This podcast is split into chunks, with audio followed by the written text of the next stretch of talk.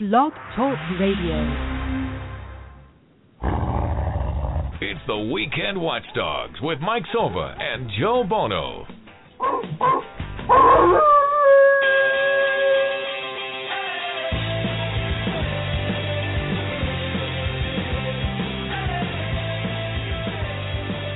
It's Saturday, October the tenth, another edition of the Weekend Watchdogs. Mike Silva, Joe Buono. I uh, hope everybody's doing well. If you want to listen to the show live or on replay, go to weekend watchdogs dot com. Send us a tweet, at Mike Silva Media, at J Buono six one one. And you can check us out on iTunes as well as the Weekend Watchdogs radio page. And joining me, still a little crust in the eye, my third cup of coffee. I am up. I am peppy. I'm ready to talk New York sports, specifically, or specifically, the N L D S. Still bringing the fastball. Are you bringing the fastball, Joe Buono, after a very late night of Mets Dodgers baseball? Mike, you don't have to worry about me bringing up the fastball. I mean, Mike admitted to me that um, you know, he was really struggling there in the third inning, despite the game just kind of going very quickly. Uh, was struggling there in the third inning or so, and said to me that if the Dodgers put up a five spot around the middle innings, he might have checked out. So that's who we're dealing with here today, folks. Meanwhile, myself, I'm at Barclays Center opening night. I leave at second intermission. I rush on home. Then I'm watching the games, both games simultaneously. I am in. I am locked in. And then I'm locked in post-game because that's that's what a Mets fan does when his team is in oh, the N L D S the for the first time in I nine years.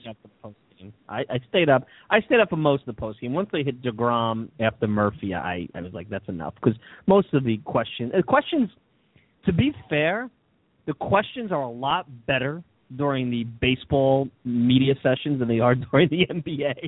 I mean, the N B A just is really dumb. I mean, it's really silly. And maybe that's just the nature of the league and who's covering it. But it wasn't that bad. But after a while, I mean, how many how do you feel after you get a big hit questions for David Wright do you really need to hear? Um, but, yeah, uh, first time in nine years that the Mets were in the postseason. Uh, I don't know about you, Joe, but I was rather cerebral throughout the game in the sense that you had confidence that DeGrom would be able to, if not match the zeros with Kershaw, probably hold the Dodgers to one run. It was exactly what I expected. Whatever team was going to come up with that big hit, big moment, and you joke about the five spot and how I would have checked out. All it would have taken was one of those Cuddyer fly balls that he botched for the Dodgers to get a Ooh. run, or maybe two getting runs. Back out there in the series, and and that would have been the game. And that's, I think, the rest of the series, except for maybe Game Three, where they have Anderson going, which is a huge drop off. And I assume that Kershaw and Greinke are going to pitch four of the five games, especially now that they're down one zip. That's going to be the series. You're not going to put up five spots against Greinke or Kershaw. Uh, you may put up a five spot against, uh, you know, one of the Mets' young pitchers because I still think that they have the capability of imploding a little bit. We saw that during the regular season. I don't see that happening with these two veterans. And um, then it's going to be a battle of the bullpens. And I think that right now, Jerry's Familia showed you that he is certainly playoff ready. Um, the multi-out save, reminiscent of the uh, the days of the Yankees and Mariano Rivera. Uh, the Mets got a couple of clutch hits, and, and away you go. And now they have, according to the experts, a seventy-two percent chance of advancing to the N L C S some, since they got game one in a short series. Some really big moments in this game, and I would have been interested to see how they played out if things happened differently. To me, the biggest moment in the game was the Tejada at bat, Mets up one nothing, and Tejada looked awful against Kershaw the whole entire game, and somehow battles back, and he walks him on a pitch well out of the strike zone. It wasn't like the Granderson at bat later on in the inning where it was a close three two pitch off the corner that took a real good eye. Kershaw missed poorly because I was so curious as to what Terry Collins was going to do with runners in scoring position, up one nothing, top of the seventh inning, would he have let DeGrom hit? And that took that decision out of his hands. DeGrom puts down the perfect bunt. Granderson then walks, sets up the stage for Wright. Really tough situation for Don Mattingly there. You're watching your best pitcher, arguably the best pitcher in baseball, walk three guys in the same inning, struggling along, labor along in the seventh inning, facing a right-handed bat batter that hits lefties well, but at the same time, he handled Wright really well during the game. He goes to the bullpen. Wright gets ahead of the count, works it at three and two, gets the big base hit. But that, that key at bat from Tejada, I would have been fascinated to see what Terry Collins would have done there, because the Mets trying to go read Clippard, Familia is different than just try to get two outs from Clippard and then hand it over to Jerry's. I think Collins has been pretty clear, and I think he would have loved to get eight innings out of DeGrom, but at one hundred twenty plus pitches, that's not realistic, that he wants it to be starting pitcher Familia.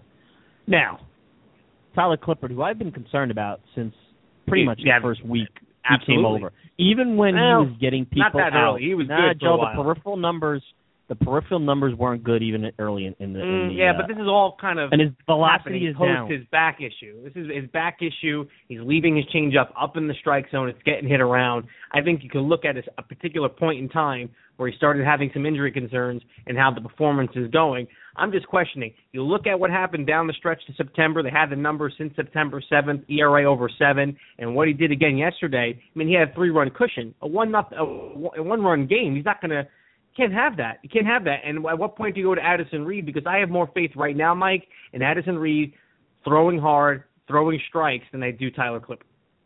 I mean, both of them are shaky propositions because both of them have the propensity maybe to uh, spit it up. Maybe you have to really think about doing two innings with Familia. And I know that you risk burnout, but you got days off in between. Maybe you get a batter or two from these guys. I think you got to go Familia. Don't play around with it. Um, and uh, look, you know, not that you want to have you want to say this is house money tonight, and you know who cares. You know, I don't think Mets fans will be watching as uh, you know anxiety driven tonight as they would have last night, because you go in, you accomplish the goal, you got one of these games. Now, you'd rather not come back to L A for Game five Thursday and face Kershaw again in a decisive game, because eventually the guy's going to come up big in a postseason spot. Well, they likely won't face Kershaw similar. in Game five. You, you got to look at it. If the Mets win one of the next two games and there's a two one series lead and the Mets are Game four. Now, it's interesting because if the Mets are up two one, they'll go Mats in Game four, and the Dodgers will probably come back with Kershaw, and then have DeGrom waiting for Greinke in Game Five. That's how it'll play out. That's true. That, if the Mets are up two one, yeah, you know, maybe even if the Mets are down two one, they may just try to put the hammer down and put the series away. This is very reminiscent, I think, to the Arizona series back in nineteen ninety-nine, in the sense that did anybody that, and think back to Game Four? Mets win a dramatic Game One. They get rocked in Game Two in Arizona. They blow out the D-backs in Game Three behind Rick Reed, and then you have the Game Four, which was the the uh, uh, the game where Pratt hits the the extra innings home run over Steve Finley's glove. I think back to that. I don't think anybody wanted to go back to Arizona and face Ar- Randy Johnson in the desert in the decisive Game Five. And whether it's Kershaw or Greinke, no matter how the Dodgers go, I don't think anybody wants to come back here for Game Five. So if you win tonight, and maybe that's where the sense of urgency comes, if the greed comes in, you go back to New York and you're able to stub your toe. But regardless, I think the mission at this point is just don't lose at home. You've already won one of the starts you needed to win. Like I said, if you're going to face these guys four to five times, you got to split their games, and you've got you've got to win Game Three. No matter what happens tonight, obviously you, you've got to win Game Three.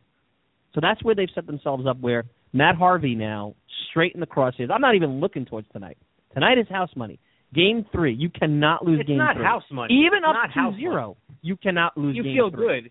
Well, yeah, exactly. You feel good about the Mets, regardless of what happens tonight, to come back home with a series split, especially when you're facing Kershaw and Greinke, if you could win one of those two games. But the opportunity, like you said, to have Matt Harvey on the hill Monday night, eight thirty, ugh, eight thirty Monday night at Citi Field. Why is eight thirty a problem against Brett Anderson? I don't think that's a that's a late freaking start for. Um, I mean, it's better than nine forty-five. I mean, it's a play. I mean, I love it to be eight o'clock. Uh, okay, nine forty-five is game time. Watching the game on television, and the game in L A is starting before seven. In New York, the game is starting eight forty-five, eight thirty-five, eight forty at night. People are in their seats. The game's going to end over midnight, and people have to go home and go to work the next day. That's worse. And I'll be one of those people. But I took off Tuesday already. So I'm prepared. You've already prepared for maybe even a, a, a, a late night celebrating if the Mets win tonight.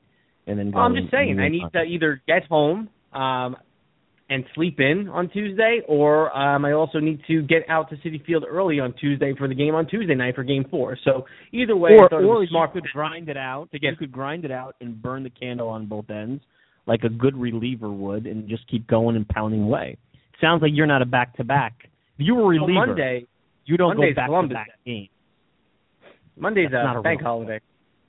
Now it's a bank no, holiday, and people are closed, only not going. Only uh, non-revenue generating uh, businesses take off uh, uh, Columbus Day. Yeah, and like, banks uh, where uh, they revenue like, inve- like investment banks, not revenue generating. Okay, Mike. Not, well, when you when you control the economy, you can take off of uh, the Columbus Day. But uh, look, you got Brett Anderson in Game Three. You got Greinke tonight. Brett Anderson is eminently hittable. He's a league average pitcher.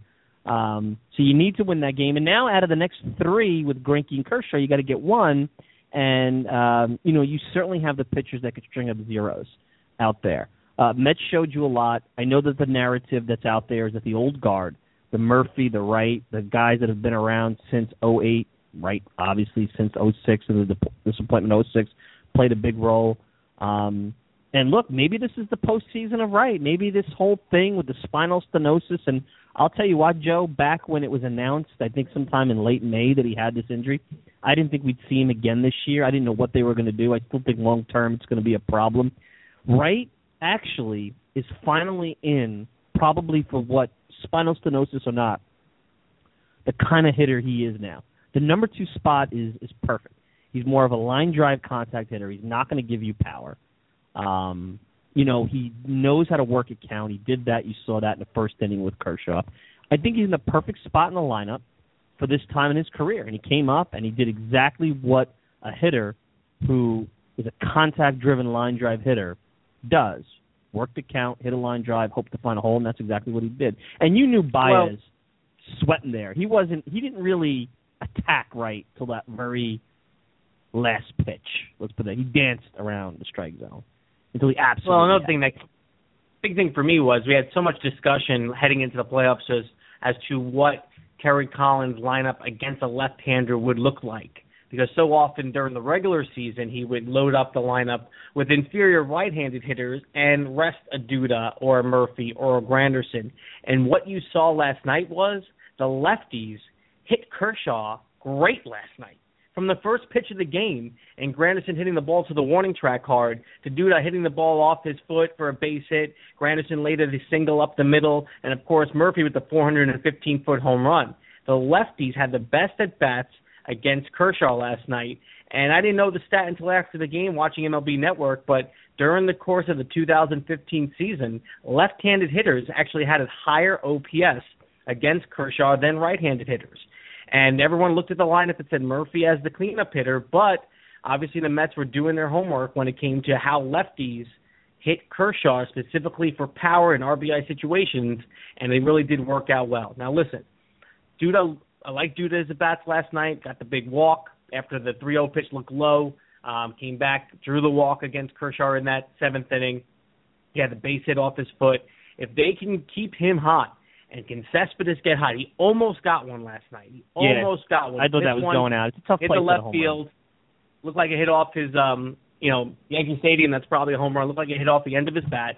But if they could get those two guys healthy, the Mets, the Mets are in great position to make a long run in this postseason, because you believe the starting pitching will be there um, throughout the season. So we'll see what Syndergaard has tonight, Mike. Deal, the only mm-hmm. Achilles heel is the bullpen. Even Reed is good. I mean, you just don't feel comfortable, but if you could get two innings out of Familia, and they should. Even the Yankees, who during their run had some pretty good setup guys, Stanton, Nelson, guys like that. Joe Joe Torre didn't mess around. Joe to Joe Torre. Joe Torre didn't mess around. He went to his big guy. You can't mess around. And you, the one concern you have is that Collins falls blindly in love with people. You saw that with Bobby Parnell. I'm telling you, Bobby Parnell needs to be shackled somewhere in Port Saint Lucie. He can't be anywhere near the postseason roster because he's not he, going it, to be. But if he did, guy cleared out his he cleared Collins out his roster right away. He cleared out his ro- his uh, locker right away. He well, knew it. He's a free tactic. agent. You're never going to see Bobby Parnell in a Mets uniform again. I, I agree with that. But the thing that you see with Collins, and he was very terse with Adam Rubin in the postgame, Adam Rubin of E S P N, that well, I'm not changing. Well, you know what? I know you want to show confidence in Clippard. That's what managers do. They show confidence in their veterans. But you have to look at the process, and Clippard didn't get anybody out last night. Outs found gloves. But I'm okay Outs with last gloves. night. I'm okay with last night. The guy's been working back through injury. The Mets had you know, close out. to a week off. Get two outs. The pop-up. Well, I'm talking He's about been, the one out that Granderson was, was a luck out. That was a line drive that could have. They all count. I agree. I mean, listen, the hardest hit ball against DeGrom was with two on, and Kershaw took Cespedes Kershaw, up the right. wall in a great play. Cespedes in center field, who continues to Nobody, impress. Nobody's talking can... about that either. That's a game changer. Nobody's talking about how Kershaw went and, and smoked one there at center field. It looked like no, it might that have was been the out. best swing against him all, all night long. Um, obviously, he had the you know the Seager kind of fluke double uh, that he didn't know where it was, and then uh, obviously um, obviously Cuddyer had a real real rough night. But listen, I'm okay with Clippard getting the eighth inning last night. They had the week off. You hope he was healthy, worked out some of the kinks, and he really needed to get out of that inning unscathed to start feeling good again and have some confidence. And you can see his reaction as he walked off the mound. That he was so annoyed that he couldn't just get through the inning.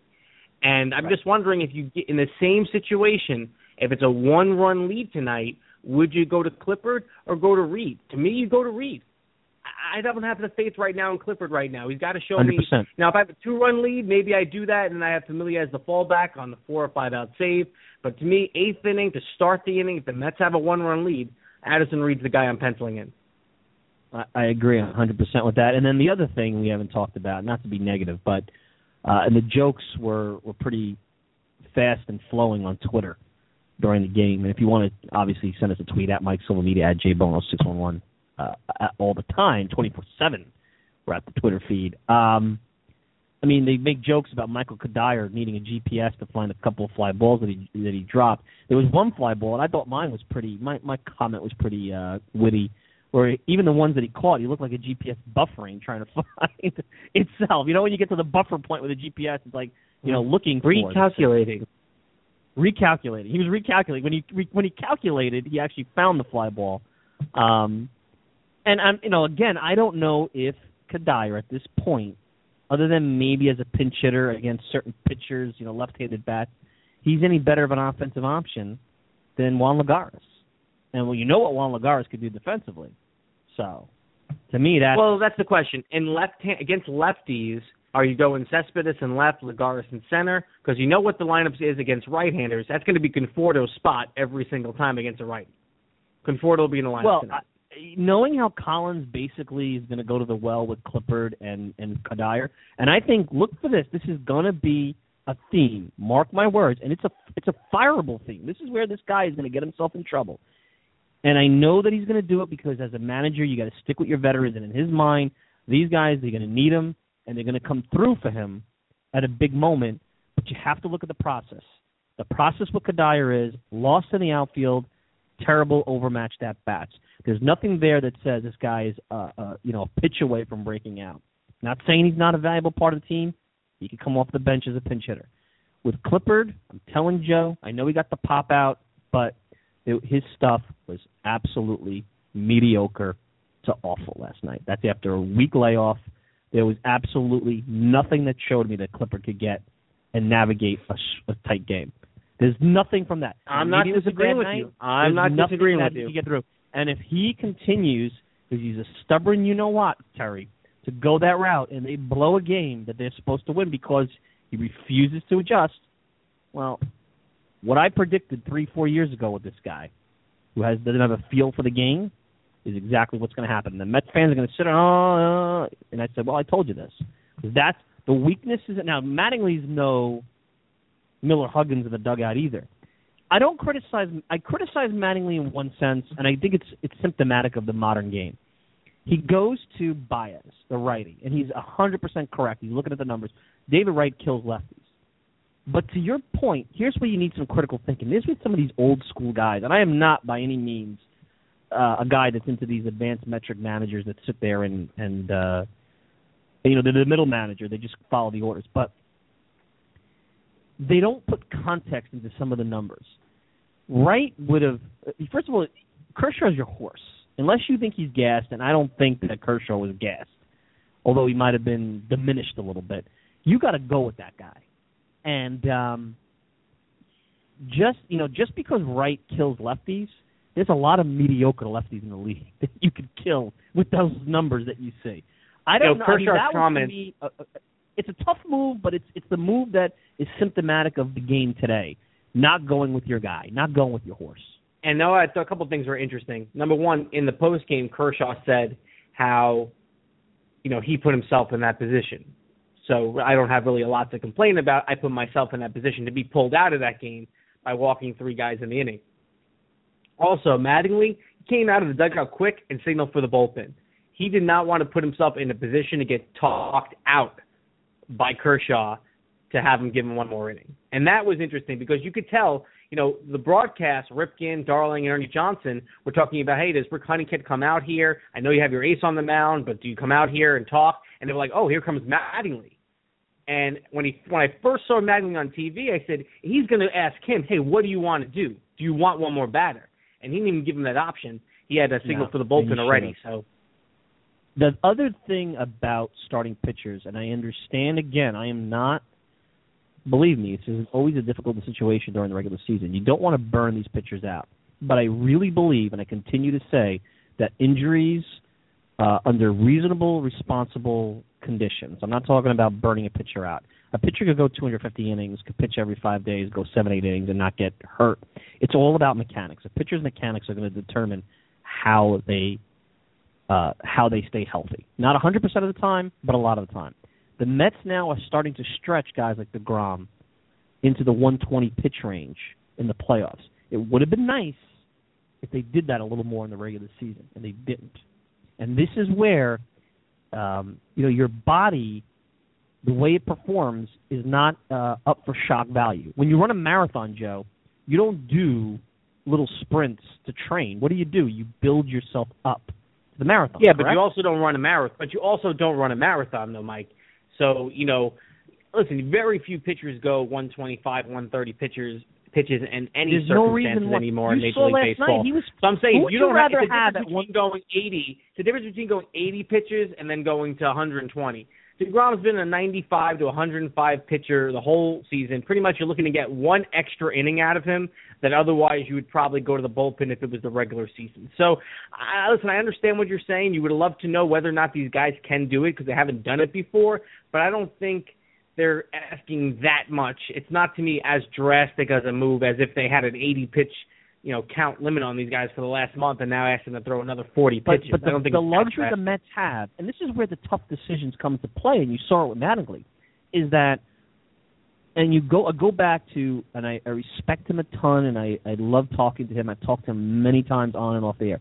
Rick Peterson always used to say, after pitch one hundred, whether you're a Hall of Famer or you're Joe Average, Brett Anderson, who's going on uh, uh, Monday for Game three, pitch one hundred is when historically the numbers for a starter decline.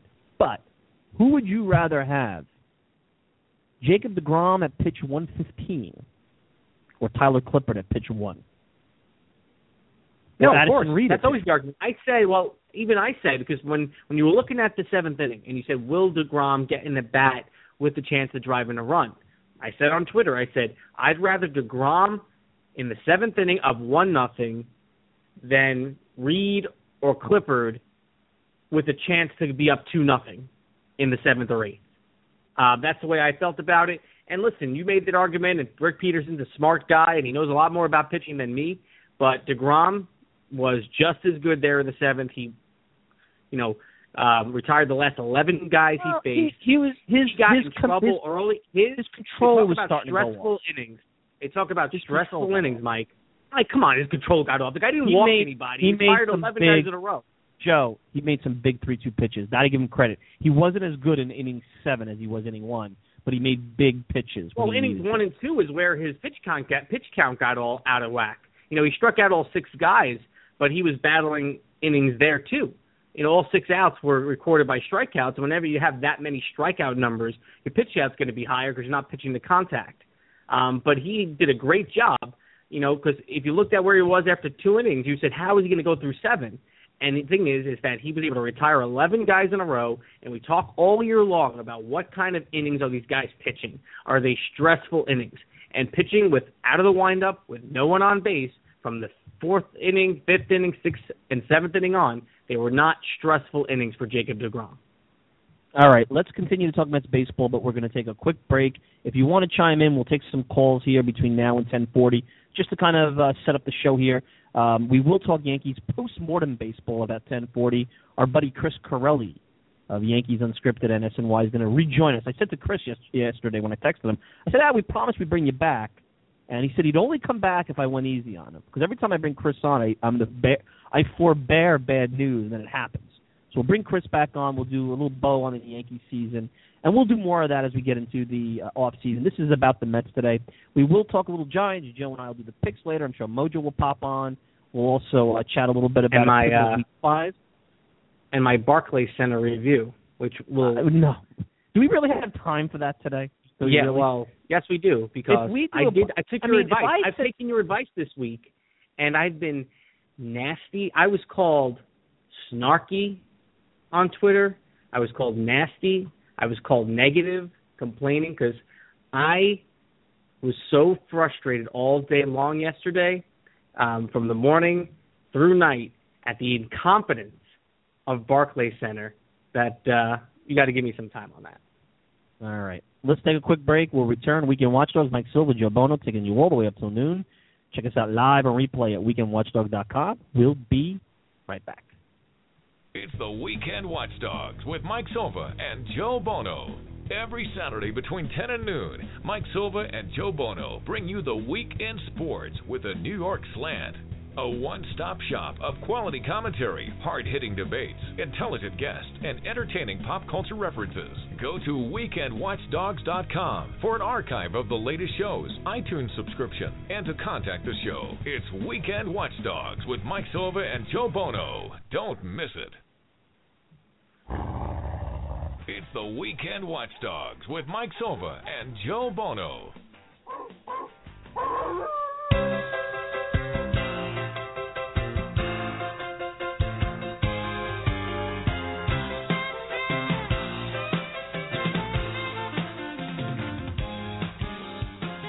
Mike Silva, Joe Buono, Weekend Watchdogs here on this uh, October the tenth, uh, just hours after the Mets beat the Dodgers three one in Game one of the N L D S, Game two tonight. Nine, nine o'clock, Joe? Nine o'clock, right? Nine o'clock. That, nine o'clock. Uh, My venue theme, is to be it, announced. Any, um, anytime I hear the theme, the Mets post-game theme that you just played coming out of the break, it always brings me back to my childhood, the eighties, because, and a lot of people, I don't know if they could relate to this, especially younger people, but growing up in Brooklyn in the eighties, maybe you remember this, Joe. You're a little bit younger. But at one point, cable television wasn't widely available in certain areas of, of Brooklyn. Uh, it was zoned off. I, the mo- most bizarre thing I've ever heard, you know, when you think back to business in the eighties, like, why would you not make a product available? Like, why?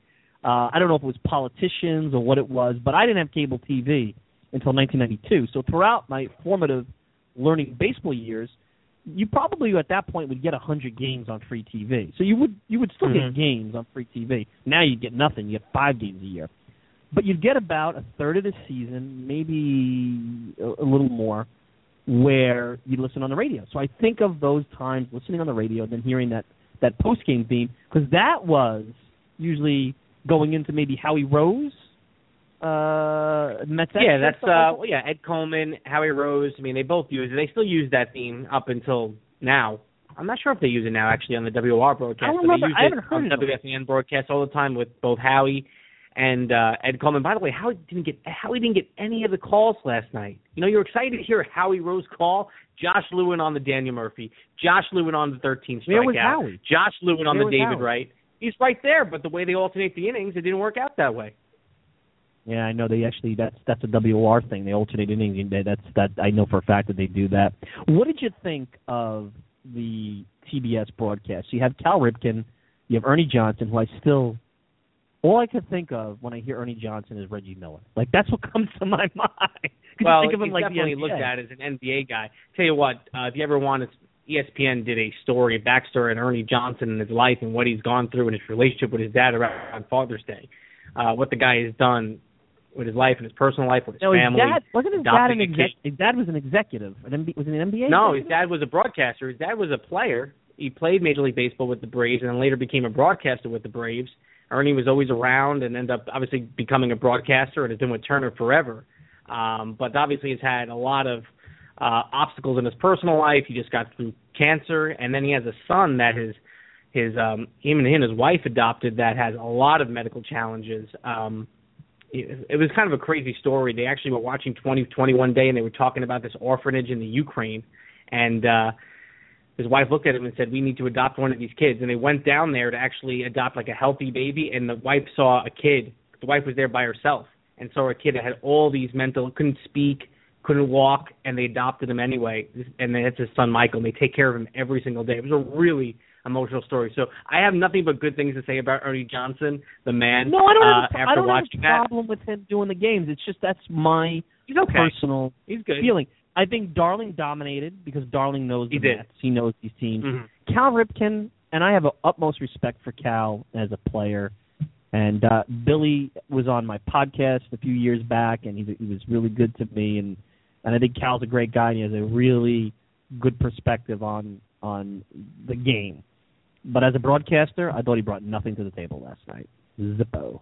And when he did say something, it was like Captain Obvious type of deal. No, I think it's Smoltz, not, Smoltz is a better broadcaster than, than Ripken is. I would like to maybe see... You know, Smoltz, but Ronnie, but they're both pitchers. You want the guy, you want the everyday player, you want the pitcher with the with the broadcaster to send him up. Or honestly, a two-man booth would be probably maybe better than trying to fit someone else someone else in there. Um, it's not going to get the same criticism as maybe the E S P N broadcast did. Um, some of the uh, sexist uh, things were said after the game about their uh, female broadcaster on there. But I was okay with the with the um, with the broadcast. They haven't overdone certain things. I also like M L B Network does a cool little thing where in the top right-hand part of the screen, they actually have a little diagram that shows you where the fielders are positioned during the at-bat. It's very, like, yep, it's not in your, it's not it's not overwhelming. It's not like, oh, look at this yep. new high-tech thing we have. Um, it's just right. kind of there, and you can very well look at it. So, yeah. Now, I'm trying to remember, because I think it kind of blended in. Do they do the stupid box like E S P N on the T V? I'm trying to remember last night. Did they do the strike zone box? No, no they, no, they, they don't. Show so actually, let me let me let me rephrase. They they show you like on the side throughout the at bat. I think where things were in and out. They show you, I thought, on the side. Or maybe I'm I'm blending it with the E S P N coverage. No, yeah, you're blending. It's not there the entire time. They they show it afterwards. They'll show the pitches in the at bat or at certain points on replay. I think it's a waste, but it's not it's not it's not on there the entire time. Right, which is a yeah. waste and what have you. I also, the other positive from the broadcast is that Sam Ryan on on the sidelines, um, and they didn't, like, shove her down your throat. And they went to Collins with that dopey in-game interview. I don't remember Mattingly. Mattingly didn't get interviewed at all, did he? It was just Collins. And so Mattingly, yeah. you know, I don't know if that was purposely because of the Dodgers or they it was one or the other. But it's not like they were jumping to the sidelines to show you the info, babe, to give you something that you really don't need to know in the middle of the game. I thought they did that well. Um, and then they went to the postgame, and that was it. And then I switched over to S N Y and what have you uh, to see their coverage and whatnot. So I thought the broadcast was not really an annoying broadcast. No, probably no, because Darling was there. I think that it settled down the annoying the annoying quotient. I, I saw on Twitter, because I didn't watch it early in the day, people are not into Bob Costas. Because, you know, Bob Costas is... And although Costas, to me, the, the height of Costas is, you know, listening to do N B A uh, and thinking of him doing the N B A Finals when Jordan's final, well, not his final season, but when his final Chicago Finals. You know, to me, the theater that, that Costas could create. Yeah, but he's more of a, cool. he's more of a baseball guy than than, than anything else. And people, but I like him the better Mets with were... N B A because he doesn't have the chance to preach. You know what I'm saying? Like Costas likes to get on steroids, and I don't want to be I don't want to be lectured. And the problem with Bob is he's at a point in his life where he wants to lecture everybody. I don't want to hear well, about Well, I think, listen, I think, Mike, he knows when he's being put in a situation where he has that for him, and he also is very smart to know when he doesn't have that for him. And when he's doing play-by-play baseball, he's doing play-by-play baseball. When he's the studio host or post-game host of the N F L on N B C, uh, he has more leeway to do that, and I'll take advantage of that to let it be known what his feelings are on a particular topic and make some news. I'm not even talking about the gun comment. I'm not even talking about that. I'm just talking about general baseball commentary. No, but I don't think he's going to force it. I don't think he's going to force or preach anything. When he's there to do play-by-play, he'll do play-by-play. When he's there on a panel to get philosophical about the game, he'll do that too. And uh, he got the best game of the day, and the Blue Jays got robbed. The blue that he was out at second base. There was conclusive evidence that Tulowitzki had a door out. The is put bounced off the bag, and that inning should not have happened. And you have the Blue Jays here, which is everyone's favorite to make the World Series, um, and all of a sudden now they're down oh two going to Texas, and the Texas Rangers under five hundred after one hundred games make that Cole Hamels trade, and everyone thinks it's for next year, so they could have Hamels and Darvish.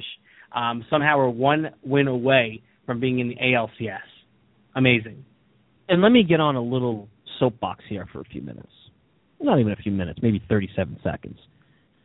This idea, and Rob Manfred dispelled any of this, that all of a sudden the playoff format has to change because the Pittsburgh Pirates, who won ninety-eight games, only got to play in a one-game play-in game, has to stop.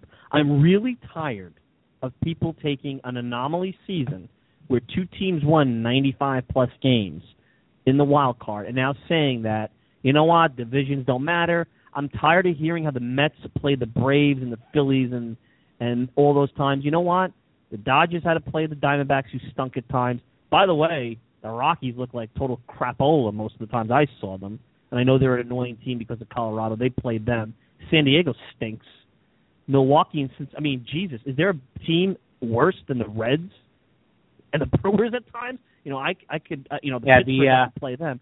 Yeah, the Phillies and the Phillies and the Marlins and the you Braves. Know, when when when it happened, you know, and I, I heard this at, at times during the, the regular season and what have you. You know what? I don't remember in nineteen ninety-nine if the Mets didn't beat the Pirates and sweep them that weekend, and the Reds didn't lose in Milwaukee, Mets would have won over ninety-five games and not been in the playoffs.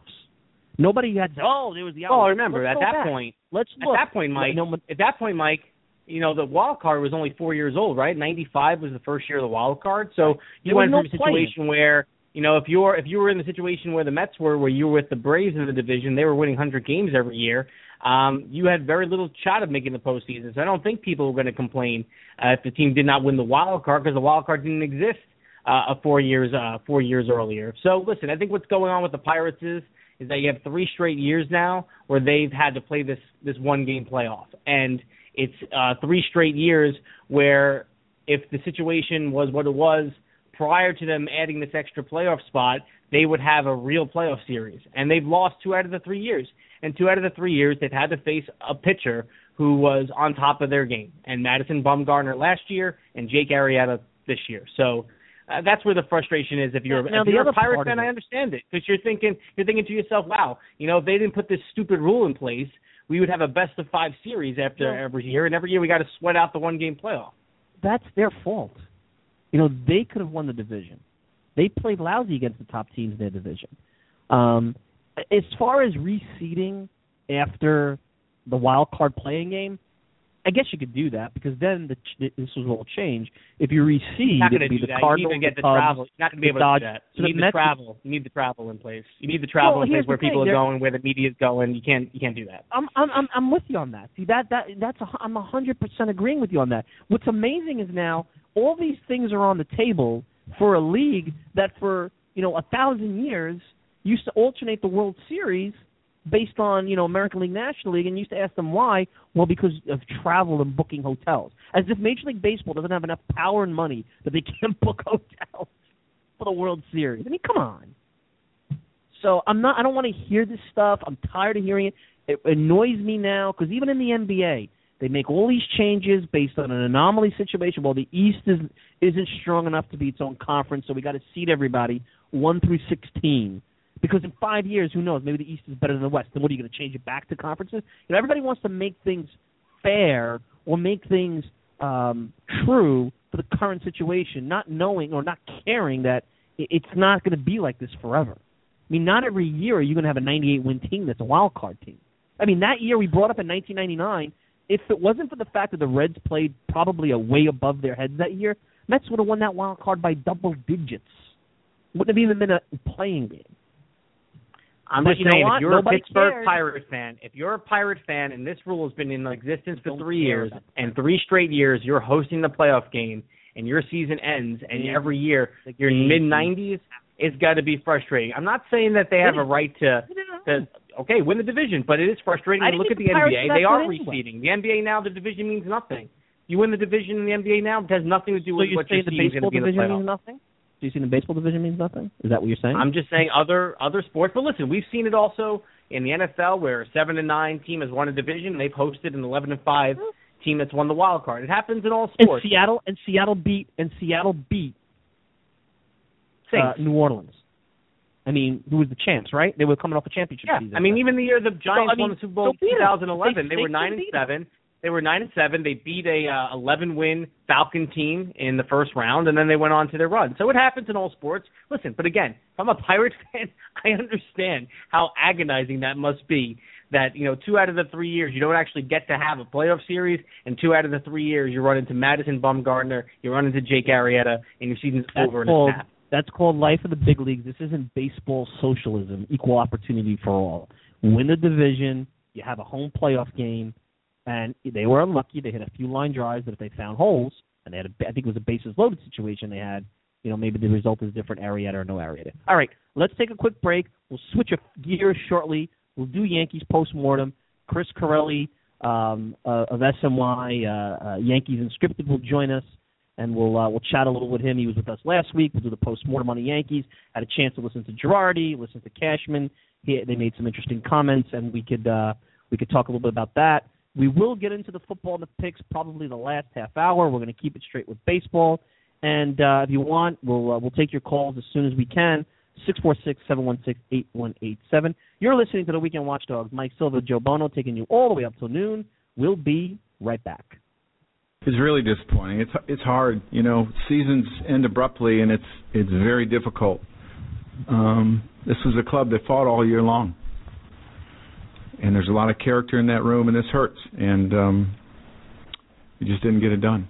You know, when the season started, no one thought we would be here.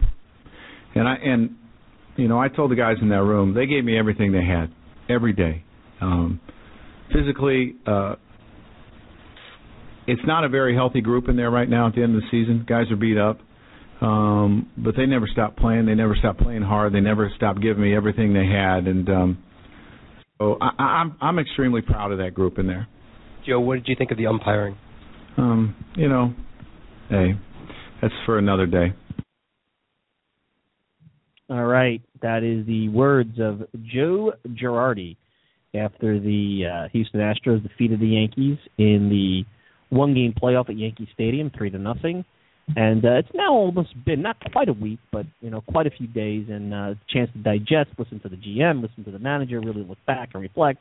And one final time, uh, he's been with us at various points throughout the season. Uh, you can check him out on Twitter at Chris underscore underscore Corelli. Uh, you can check him out on S M Y dot T V. He was founder of Yankees Unscripted and, and part of Fox Sports Engage Network. Uh, Chris Corelli, Chris, Mike Silva, Joe Buono. Um, welcome back uh, a week later. How you doing? I'm doing okay, guys. Thanks for having me again. So let's let's look at this. I'll start with this way. You know, I understand as a fan, the fans always want to go as far as they can, and if they don't end up uh, celebrating on a mound as the final team, they're going to be disappointed. But knowing the age, knowing coming into the season, this was a team that some people felt was a losing team, two straight years out of the playoffs, um, when you really peel the onion, to use that old Brian Cashman quote, a lot of things in here that uh, were against the Yankees where maybe they really weren't a playoff team in some ways. Um, what were your thoughts about this season? Did this team, you know, overachieve, underachieve, or in your opinion, were they right where they need to be? Well, I mean, based on the performance that they put on the field, they ended up pretty much where they where they should have at, at eighty-seven and seventy-five.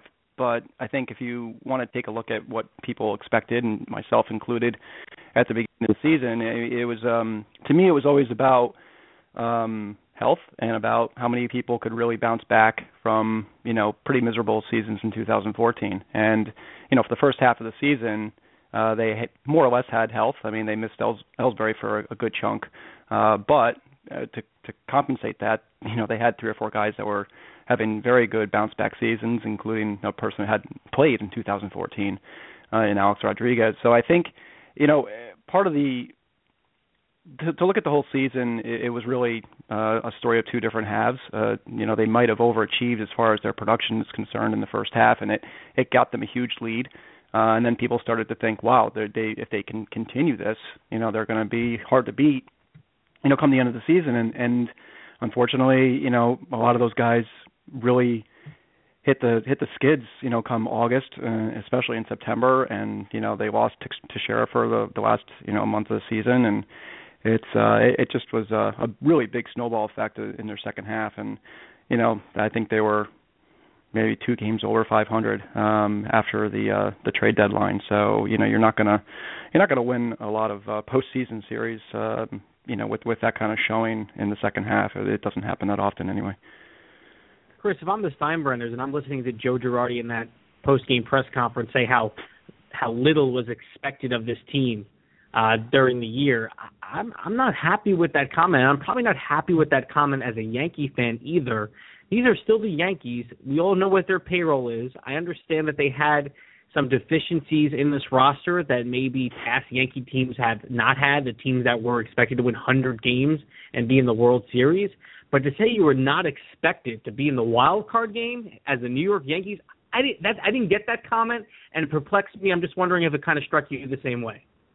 Yeah, I mean, I'm not sure if he meant he wasn't expected, you know, or he didn't expect them to. I mean, I think if you look back at some of his other comments, you know, he, he felt that, uh, you know, the team could succeed. I, I do remember him saying in the beginning of the season that he felt if, if the, the, you know, the, everything fell in the right place, that they had a they had a playoff team. And I think the bigger question was from a lot of analysts and, you know, experts out there and so on was that, you know, this, this roster, um, not one built to – to last long, you know, and and it really proved out in the end, right? I mean, DeShore ended up getting hurt. A-Rod, you know, was nothing uh, of what he was the first, you know, four months of the season, five months of the season. Gardner had two completely different split halves. Uh, Ellsbury wasn't really that good after he came back from his injury. Um, you know, and, and those were the things that I think a lot of people almost expected, you know, that they were they've got old guys on there and they're going to falter at some point because of their age, and it's just they're going to eventually run out of gas or just not be on the field. Um, you know, what they got out of Teixeira and A-Rod, um, shoot, even Beltran. I mean, Beltran had a very good season after May first. I mean, and he's, what, thirty-eight years old. Um, I don't think these are things you can expect. You know, I think uh, I think it's uh, I think when he says he they exceeded expectations, I'm not so sure he meant his own expectations, but the expectations of those, you know, that he has to talk to on a daily basis. Chris Corelli joining us here, uh, S N Y dot T V, uh, Yankees Unscripted. Chris, I listened to Cashman, and of course he's going to come after the loss and, and look and feel that they're in better shape going into next year than prior years. And I think with some of the prospects, you certainly have to feel that way. But it's going to be hard for me to think with the contracts you have in place and the issues with age that you brought up. I mean, A-Rod's going to be forty. Beltran's going to be thirty-nine. Um, you know, Gardner and Ellsbury at times look very old, thirty-one years old. I mean, Ellsbury, I think that contract's going to be a big albatross. You're hearing Joel Sherman, the New York Post, say they're not really looking to go out and spend money at the top tier of the free agent market. Um, I understand if Teixeira declined, you have Bird, but let's see Bird over the course of more than one hundred seventy-eight plate appearances. McCann is a catcher, you know, north of thirty. You know how that goes. I don't know if you could expect this team next year to be, you know, exponentially better, unless some of those top prospects, the kids, the judges, you know, you know, Warren goes into the rotation and jumps up.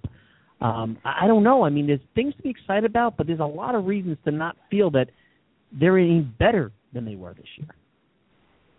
Yeah, I wholeheartedly agree. Uh, I wrote the other day, in fact, that, you know, in kind of going through their season, that they really didn't answer Um, any questions other than they could uh, succeed some with the current roster that they have. And, you know, almost all those people are coming back next year. You know, there there isn't any big big contract being lifted. Um, there's no um, no answer at second base, really. I mean, they're still going to have the same problem they had coming into two thousand fifteen at second, who's going to play it. um, and why are they going to be playing it, and is there going to be two people playing it? Um, you know, they they will need to find a way to get Bird into the lineup, I would I would think, but where? You know, uh, Teixeira's got uh, final season there. I mean, yeah, sure, he, he's going to need his rest. Uh, Rodriguez obviously Chris, could use like rest. Tomei, this is like a Tomei Ryan Howard scenario almost, if you think about it.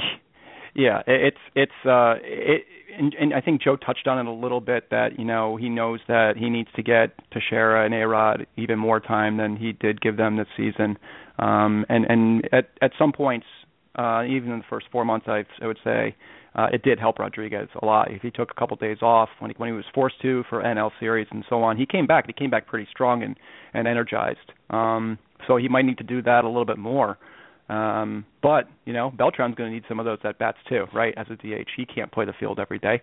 Um, I mean, he's he's he's awful in right field. Um, you know, he once was a very good outfielder. He's not anymore. He's more or less a statue there.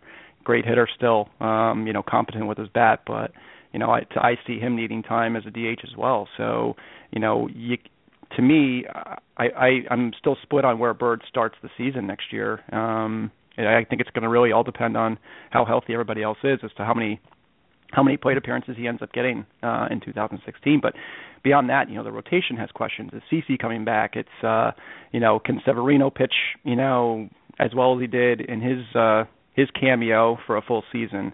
Um, what about Evaldi? You know, was his second half before he got hurt, you know, a fluke, or was is he more like the pitcher in the first, you know, the first half?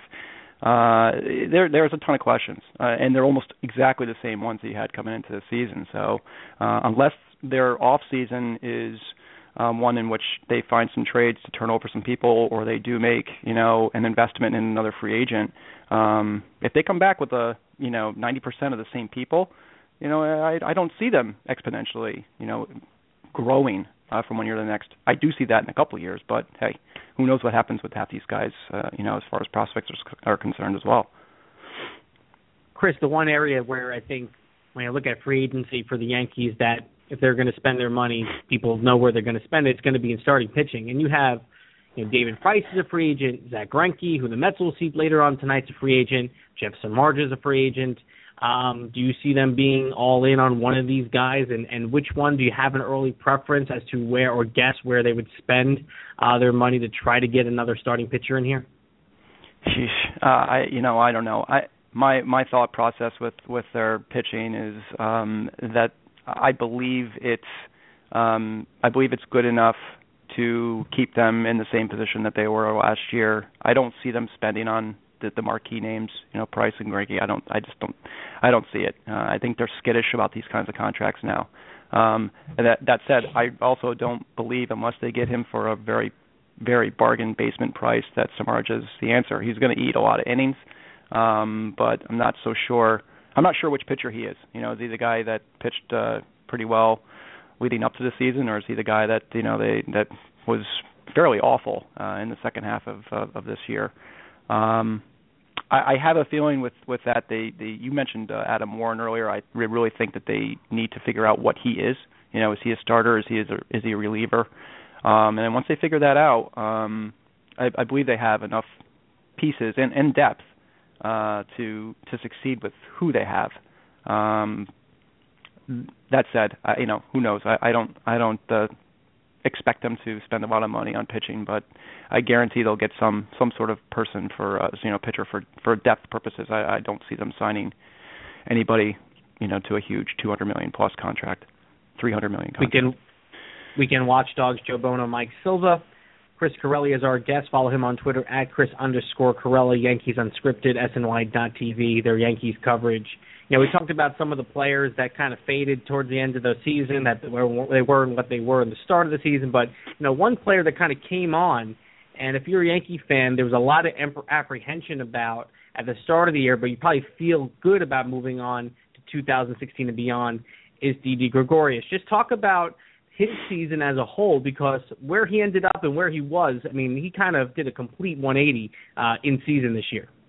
Oh yeah, it was it was fairly dramatic. I mean, he, he came in and you could see. I think um, the stage may have uh, you know gotten in his way. Uh, the, in the beginning of the season, he was making you know base running errors. Uh, he was not looking nearly as good as expected in the field.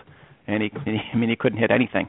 Um, but I think once he once he got a little bit more acclimated with playing uh, in New York and, and started to relax a bit, and, and these are more or less his words too, um, it, it seemed that he concentrated on just, you know, the game and what's in front of him and take it, you know, day by day. And when he did that, the, the, the glove work and, and the incredible arm he has at shortstop really started to show.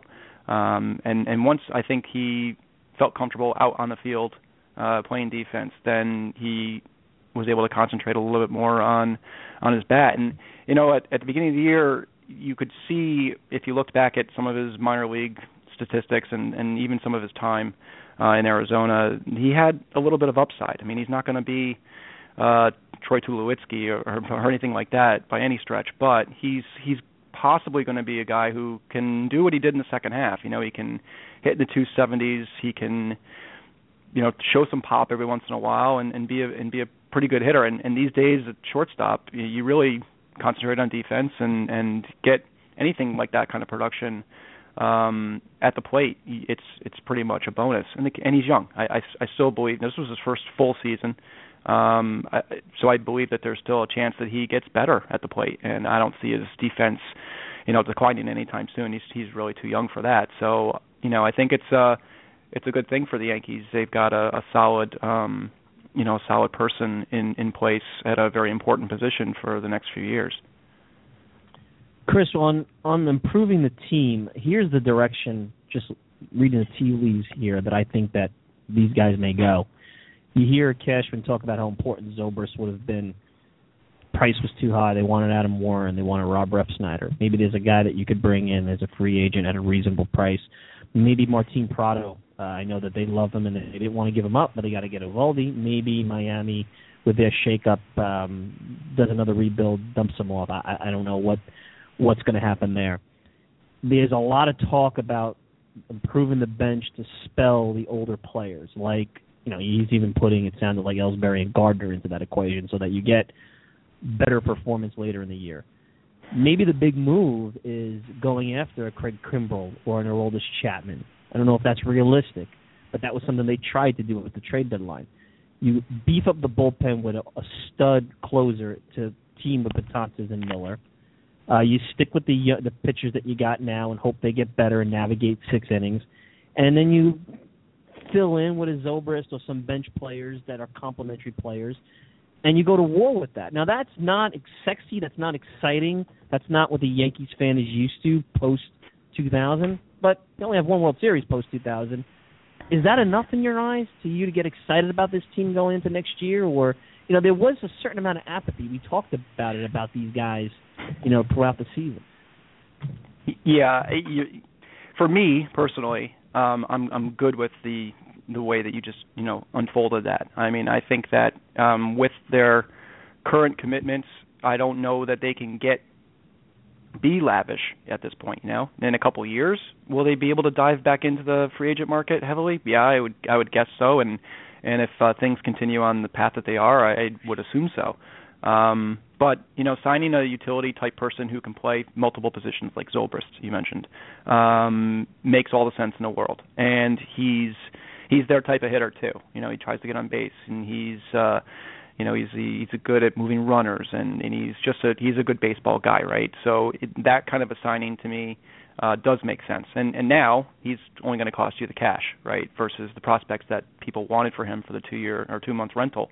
Um Now, the the as far as getting another top-notch reliever, I, you know, I, I thought it was a great idea at the trade deadline, and, you know, I'm kind of surprised that they didn't pull the trigger. Um, you know, I don't know Mateo that well, other than what I've read about him, um, and, and that was the top prospect that I apparently um, was supposed to go in a, a proposed deal to uh, for Kimbrell. But, um, you know, maybe they maybe they look at that a little bit deeper this offseason and see if they can, you know, work that work that back into. into the fold. But, you know, it's it's the way of the uh, of the new uh, game, right? You know, let's get six innings out of our rotation and, you know, have a lockdown bullpen. And the Yankees tried to do that this year with Wilson and Betances and Miller, and, and I think um, part of the problem was they didn't have a fourth guy. And you really need somebody else who's going to be able to take up some of those those extra innings on occasion and that you trust. And Girardi just never seemed to show any trust. Um, I should say Jason Shreve got some got some of that time up until September, and then he just completely imploded. But you need somebody that, you know, that's going to take that role where, you know, when Betances and, and Miller work um, consecutive days, that they've got another arm, uh, lefty or right. It doesn't really matter who can shut down the other team. You know, it's it's uh, it's the way of of how it's how teams are built right now. You know, good teams, and uh, bullpen's very, very important. So I, I wouldn't doubt that. And that kind of a that kind of a monetary layout is not going to uh, crush them like a, you know, eight to ten year uh, term with, with one of these uh, pitchers that are coming out this this uh, this off season would.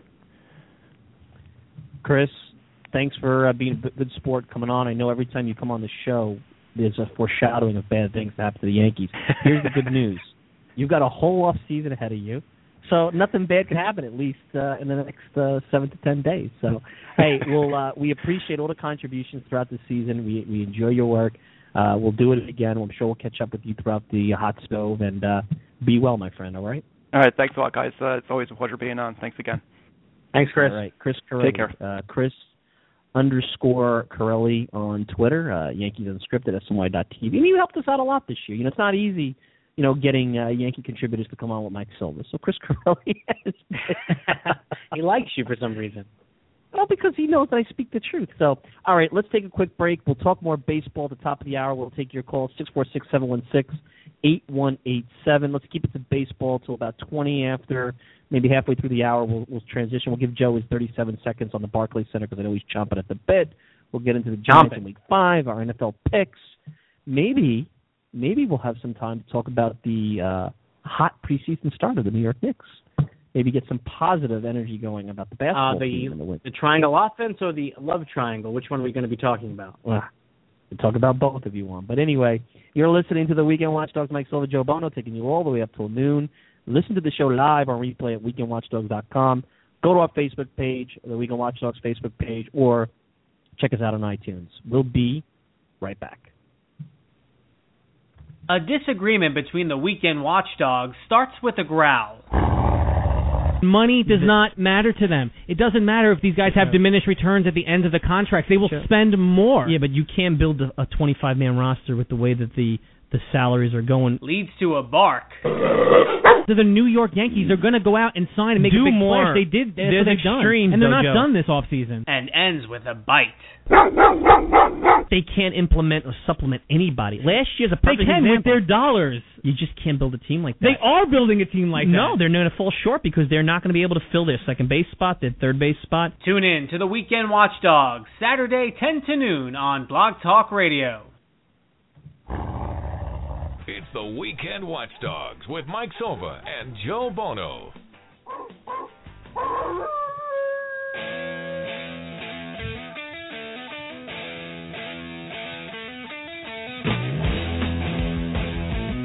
Mike Silva, Joe Buono, Weekend Watchdogs, a baseball-centric Weekend Watchdogs. It's been a while since Joe and I, on October the tenth, are basically going to spend seventy-five percent of the show talking baseball and important baseball, not controversial baseball or hot stove baseball or A-Rod baseball, but really good uh, uh, postseason baseball.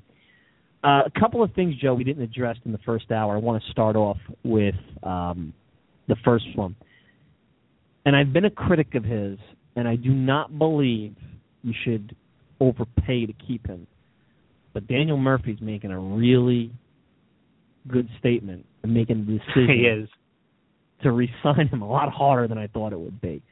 You got to be careful. He's thirty years old. And the problem with Murphy is that he's so limited on multiple facets. But when you watch him every day, you come to appreciate some of the things he does. And I'll tell you what, he's not great with the media. And any media guy will tell you, he's not the, the warmest and fuzziest guy. And I don't know if that has anything to do with... He's what I like about him, he's very quick to always give credit to his teammates. He he deflects yes. every interview to someone else. And from that part, um, I, I right. do appreciate how he But does, I know he does not uh, his, uh, his interviews. A, an easy media guy to deal with. I can tell you that um, for sure.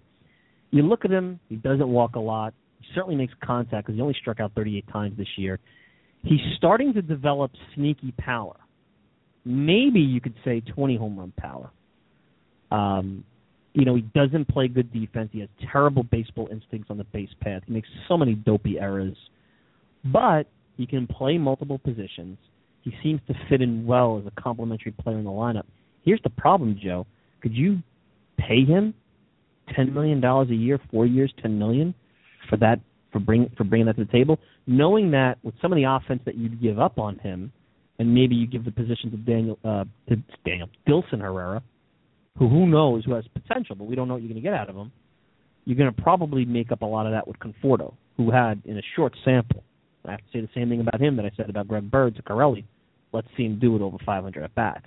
But you know, it's a difficult decision, and I'll tell you what about Murphy. And I've said this for many, many years, and nobody talks about it. And you saw it in the ninth inning yesterday with the Jimmy Rollins ground ball. He does not play a bad first base. Yeah. Even going back to when he first was over there, before the Ike Duda controversy, when he first hurt, you know, after he came back and hurt himself, they were going to put him over there. He never plays a bad first base. He doesn't have enough power for the position. But if you're an American League team or you're a team, you throw him at no, first base. No team could use him? Yankees. Yankees. Right. I could see that happening. The Yankees, absolutely. Here's why the Mets might rethink the investment. Now, I know that all the resources will go to, assuming, I know we're, we're doing things that we shouldn't be talking about. We should be talking about the game tonight, but it's just it's part of, you know, the appreciation of Daniel Murphy conversation. All the resources will go, assume, assuming that you're going to go after and try to retain Cespedes. So I don't know if you have the ten million dollars I think it'll take to to actually keep him. But knowing that Wright's injury is not going to get better, knowing that Duda could get hurt or go into lulls, knowing that you you know you have a kid that's going to be at second base, and you have a kid in left field and Conforto, who who knows how the sophomore jinx goes, you may be forced to say, hey, if Wright goes down for an extended period, why wouldn't I want Daniel Murphy? Because the alternative is, I mean, you could get a, a veteran like Juan Uribe. Juan Uribe is not going to be a good everyday player. He's a backup. Kelly Johnson's a backup. You want those guys in short samples. Murphy's a large sample guy. So, but I agree with you. I think the Yankees, if I'm the Yankees, that's a guy that would, I he would hit twenty-five home runs at Yankee Stadium. Because he's going to get some of the ones that are fly balls. He's going to get some. He would hit twenty-five home runs because he would just that probably get That might be a little bit on the high end. A little bit on the high end, but yeah, at least twenty more power numbers. And listen, the Mets this season, his value to the Mets was shown more than any previous season because of the injury to Wright, uh, because of the time Duda had missed, um, the fact that he could play second, first, third. There aren't a lot of guys out there that can do that, and he does make you have these heads. He does have these head scratching moments, uh, especially on the base paths, and then he tries to make some defensive plays that he shouldn't try to make. Um, but the fact that he was able that that Terry Collins has the option late in the game to sub out Lucas Duda, put him in there at first base, that maybe some people will go, hmm, why would you take out your best defensive first baseman in a close game? And now what? He makes a diving stop, which I don't know that Lucas Duda makes um, there know, right. for the second out of the ninth inning. And that's so a big, and that's a big, you know, you get Jimmy listen, Rollins you on. It could be a little different. You can't make a four-year commitment at forty-eight, fifty million dollars, I think, um, based on his value here in the last two months. You just can't because Cespedes means more to this team there. So if you're going to use allocated funds, that's where you want to go. Um, there's probably some other holes this team is going to have to fill as well, bullpen-wise especially.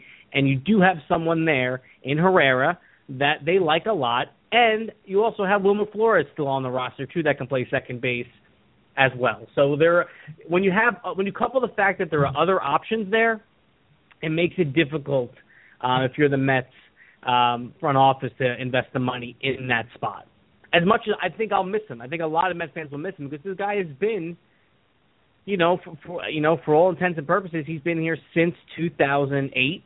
Uh, was part right. of that second collapse, and been through a lot. Was an all-star. Been through a lot. He started left field. You know, Johan Santana in that moment in in, in Florida uh, tried him at third, tried him at second, and all that whole uh, experiment. And then he finally found a spot and was in an all-star game last season. So it's been a, it's been a long, winding career for James.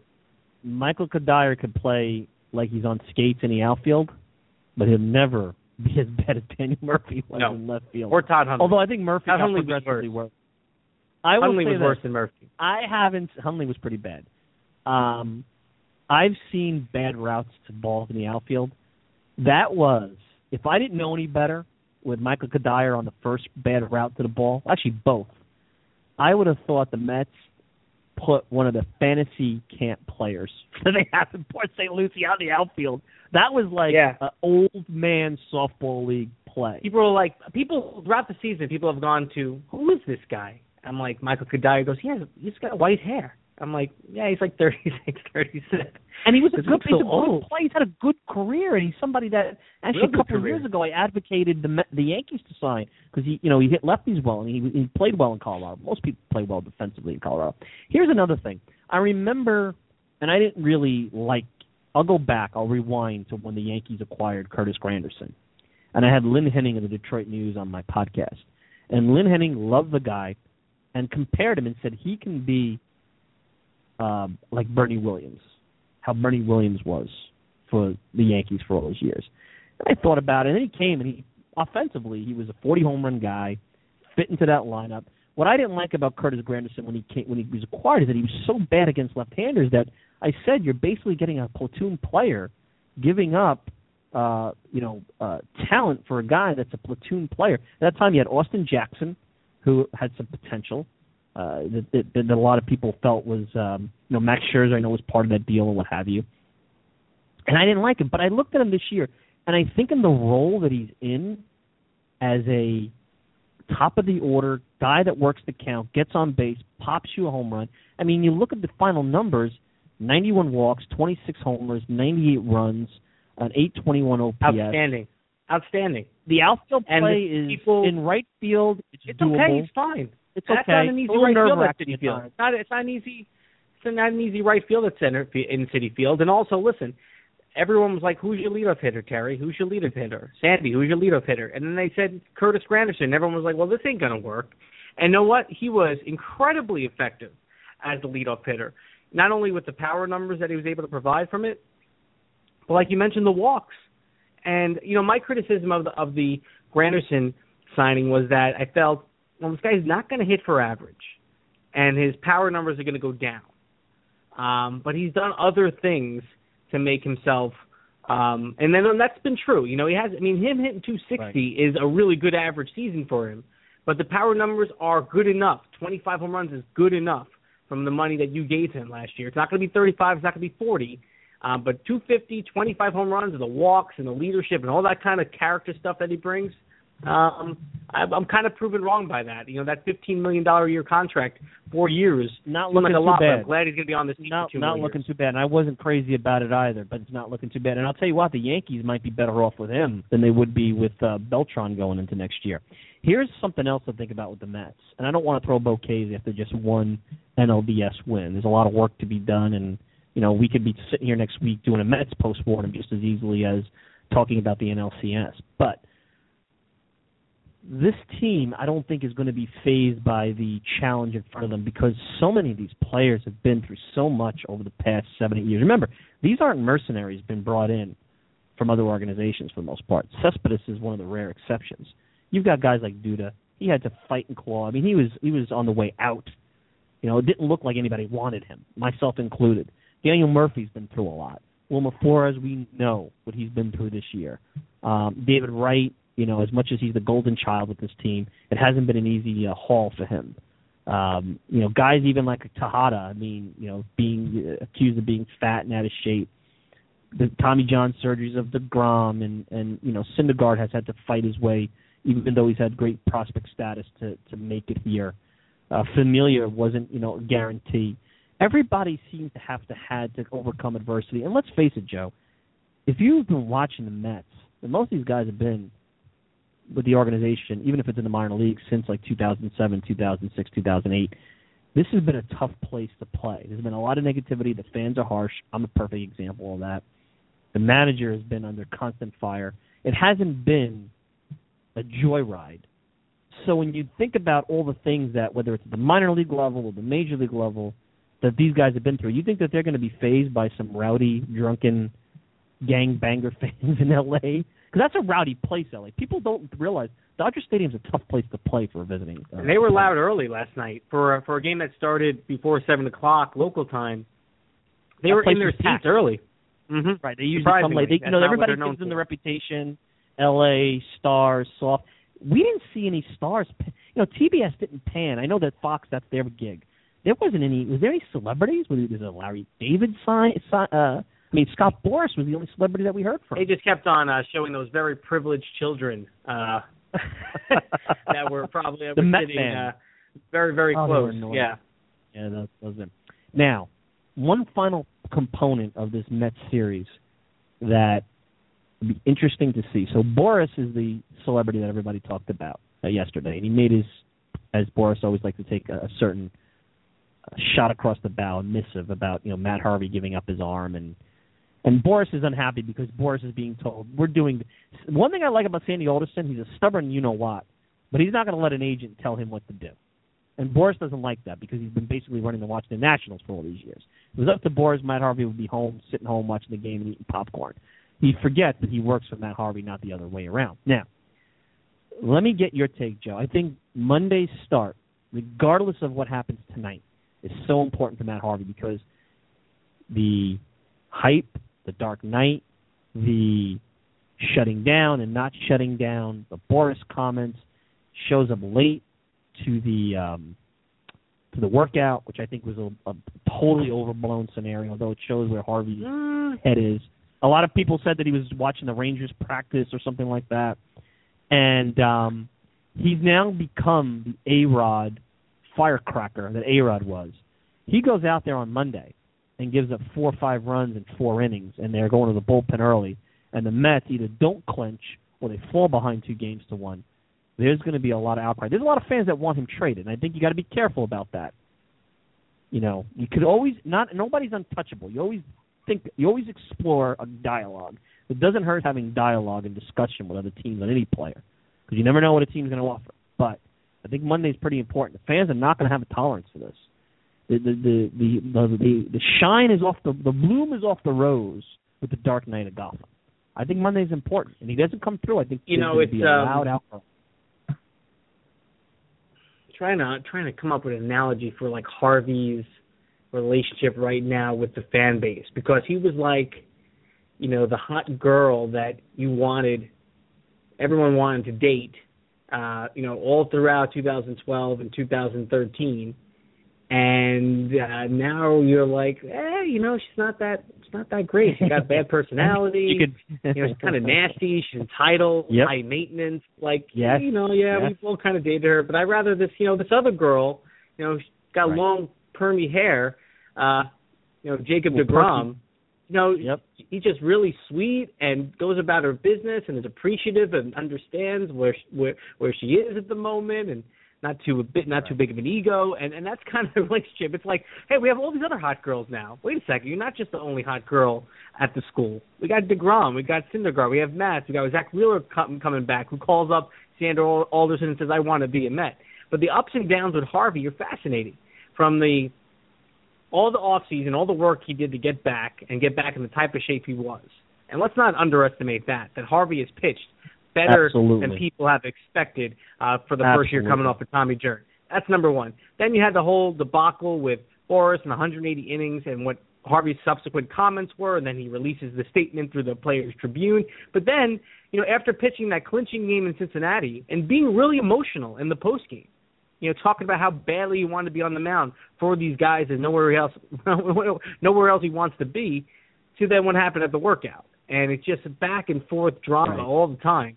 Now, listen, when when the situation happened in Washington and then he took the mound, he got bombed that night, got bombed. And the Mets came back with a huge comeback and maybe the best game of the year. Um, he's pitched really well down the stretch. That's the last big start he had. You're right. Was, he didn't come up big in that start at all. He didn't come up big yeah, in that start been, at all. Mm-hmm.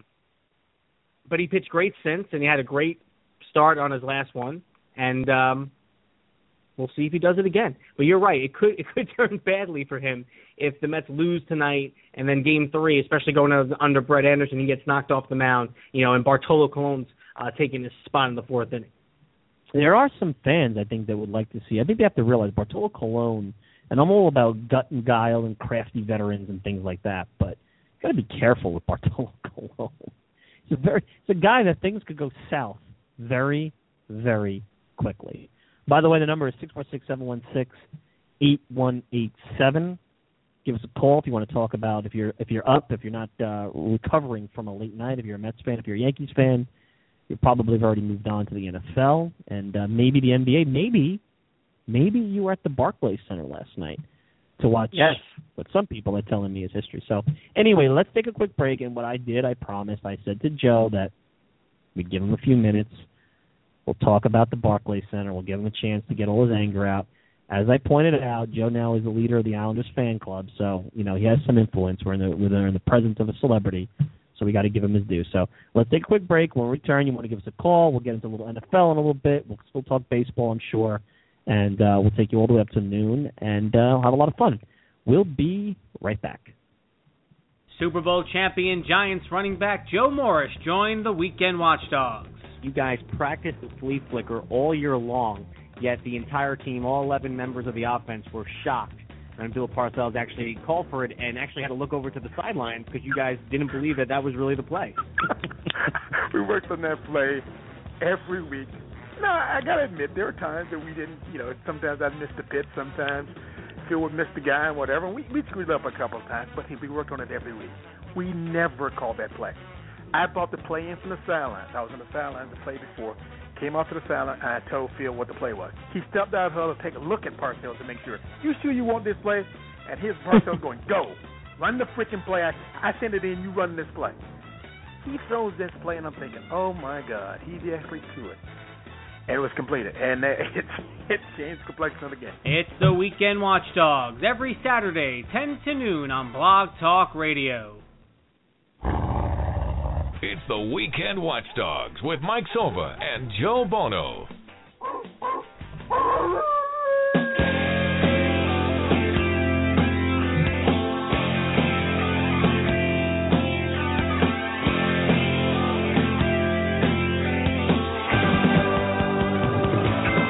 Mike Silva, Joe Buono, Weekend Watchdogs from you all the way up to noon on this uh, all Saturday.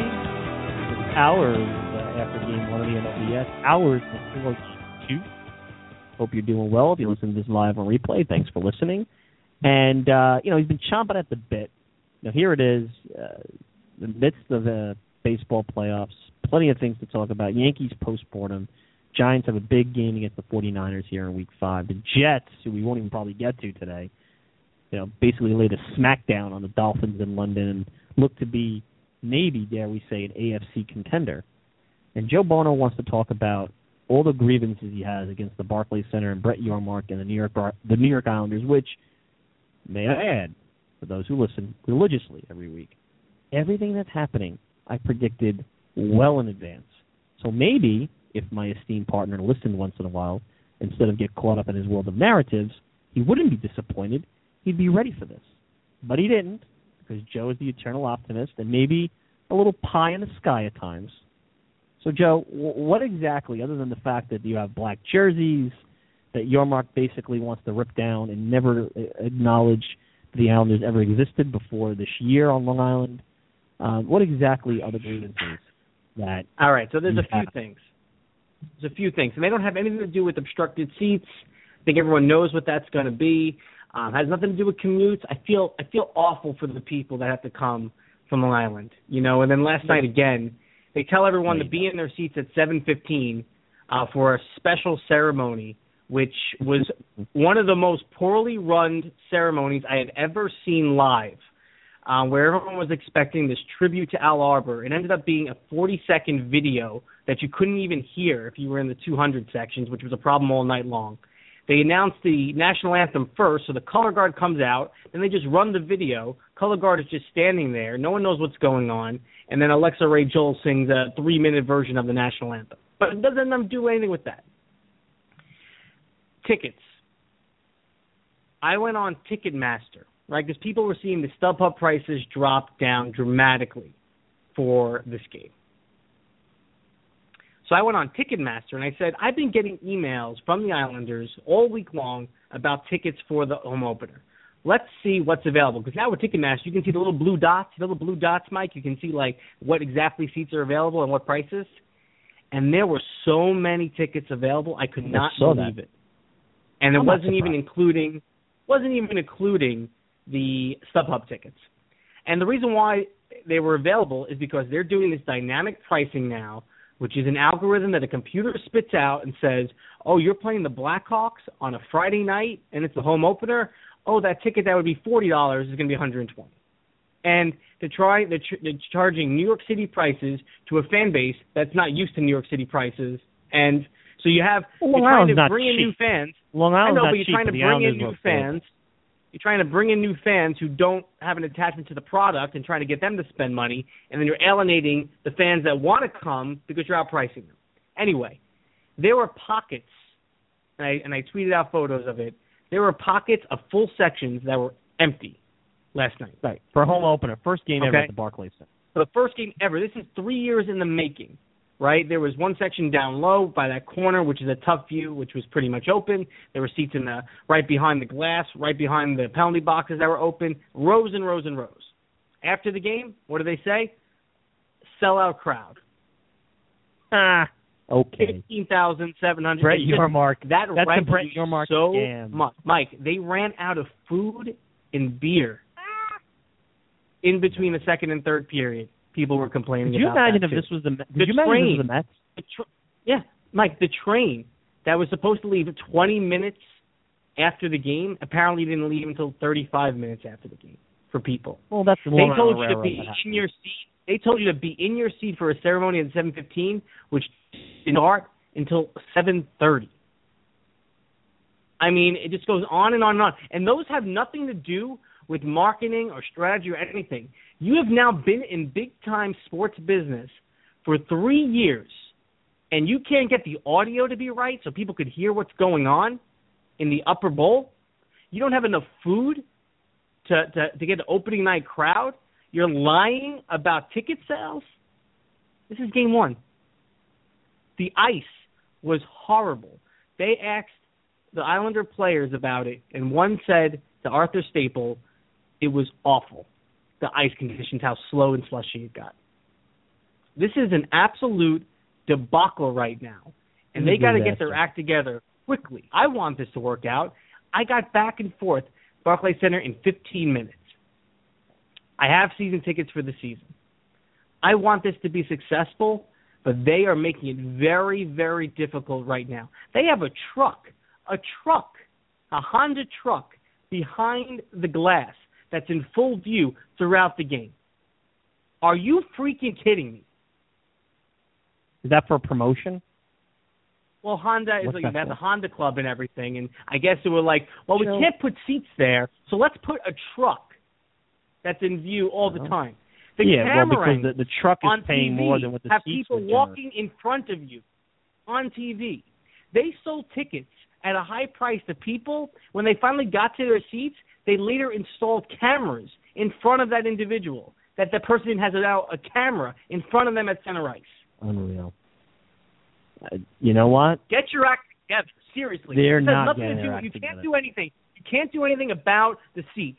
The Great. seats are what they are. The views what they are. We know they made the mistake of not having it be a dual-purpose arena from the start. We get that. Okay? Right. And the commute, it's going to be hard. It's going to be difficult. It's going to be challenging. It is what it is. It'll get better. But from a game day operation standpoint, they should be embarrassed of themselves. Embarrassed. You want to call yourself Madison Square Garden? You want to be put in the same light as Madison no Square way. Garden? Say what? No I go to a preseason game at Madison Square Garden, right? And they had a brand new renovation, a lot of changes there. That's a A-plus operation. That was minor league what I was what I was watching last night. Minor league. No, the new in-game host. How about the Ice Girls? Mike, the Ice Girls that they disbanded, the new crew they brought out, got booed every single time they came out. Can I ask you, what was the uh, what was the demographic makeup of the new uh, Ice Girls? No, it's a lot of the same ones, but they also have guys. It's co-ed, and they have them in jump shoots. So instead of oh. them being like, instead, oh. instead of them being like a fun really like thing that other teams have had. And it's fun, and then they're interactive, and they're in the crowd, and they take pictures with people, and they're with the mascot, and they do promotional stuff. You have them as little, literally looking like garbage men, dressed from head to toe in black jumpsuits. I'm actually enjoying this because, once again, you know, see, the problem with Joe and a lot of people who follow me on Twitter and listen to the show is, you guys, I tried to help you. When I told Yankees fans that their team was old and would break down, everybody got angry at me. Exactly what happened. okay? When I've warned Mets fans about Terry Collins, I hope I'm wrong, because sometimes I am wrong, but I have a feeling Terry's going to botch something in this playoff. Been warning them since twenty thirteen. I told Joe Buono the last couple of years, this Park Brooklyn thing is, is garbage. It's a brand that's been uh, – it's a Jay-Z-generated brand, and um, it's not really going to have the uh, uh, play that everybody thinks. You know, as someone who grew up in the old Brooklyn, you know, they're trying to make Brooklyn into something that it's not. And, um, you know, great. It's a from a business standpoint, I know it's a, a borough that's just bursting. But from a sports standpoint, I just don't see how New York needs another team. You know, they, they have the Mets. Mike, they didn't need the laugh. Okay? They got, have the Rangers. Got... The Islanders were cool because they're on Long Island, because Long Island is an entity on itself. Now that they're part of Brooklyn, they don't really need the Islanders anymore. They have the Rangers. Okay, they have I just got an email. Yep. As well, so I was ranting. No mark listening to the pro.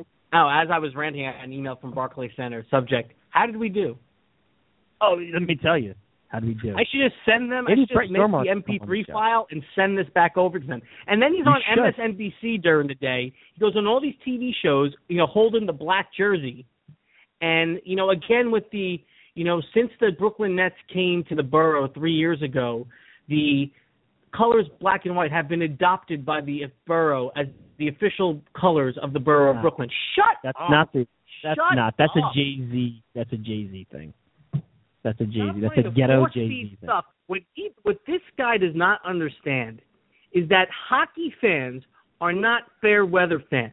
They're not the basketball fan. We talked about this last time. You're not going to get someone to just come in and razzle-dazzle them like, you know, um, the movie Chicago, you know, razzle-dazzle them. Give them everything else around them, and they're not going to concentrate on the product. No, what's right. going to get people in the building is the product, is the fans, is the personality of the hockey team, and if they win. Okay? So why don't you educate people about hockey, get them in the building, they'll get educate sold on the product, and, know what? and then they'll pay, and then they'll pay the prices you want them to pay. Then they'll, you know, I got a, a two Havana Cuban sandwiches and two drinks, forty-three dollars last night. You know, they'll pay well, that. Well, why, why are you buying that garbage? Do you really need to have a Havana Cuban sandwich? See, this is why you need to be like me. You know what I had last Mike. night? I went up. to my, here's the best part about my night. I came home. I went, I got my uh, turkey and, and American cheese sandwich with mayonnaise. I had my macaroni salad. I had a snack with it. I got to watch Shark Tank for a little bit. I got to watch the Knicks preseason game for a little bit. I turned on the Dodgers Mets game, struggled with the help of some coffee, Maxwell House carry cups, which I'm not really crazy about the Maxwell House carry cups, but needed something a little, little you know, good to the last drop feeling. Is that the, uh, still the moniker of or the slogan for uh, Maxwell House? I stayed up. I didn't have to worry about parking. I fell asleep. I was able to get a full eight hours of sleep and do this show. You had all these stresses. My night was stress-free. Uh, you know, I watched the game, a little bit of stress post-fifth inning. This is My your advice. You told me last week. You said you need to go after these people. That's what you told me. No, you, I'm glad you are, but here's the thing that I, I, I, I struggle with is that you're surprised. I'm not you surprised. I'm surprised. Listen, I'm not surprised at the black jersey. I'm not surprised at some of the, you know, the marketing strategy that isn't working. I am surprised at how poorly the game day operations was run by Barclays. There's some, there's right. subtle little changes that could have been done that could have made it so much better for people there, and it was like it was their first ever game. You know, it was like when I went Let's to uh, City Field, like when they had like the soft open against the Red Sox where no one knew where to go. They don't even let right, you. I remember if you want to go downstairs, there. if you want to go downstairs, the escalators don't work. You have to take the stairs to go downstairs and come back up. Right. Right. Well, that that's a whole, yeah, that's a whole different thing. Uh, let's see what our buddy Drew from Bayshore has to say. Drew, you're on with Mike and Joe.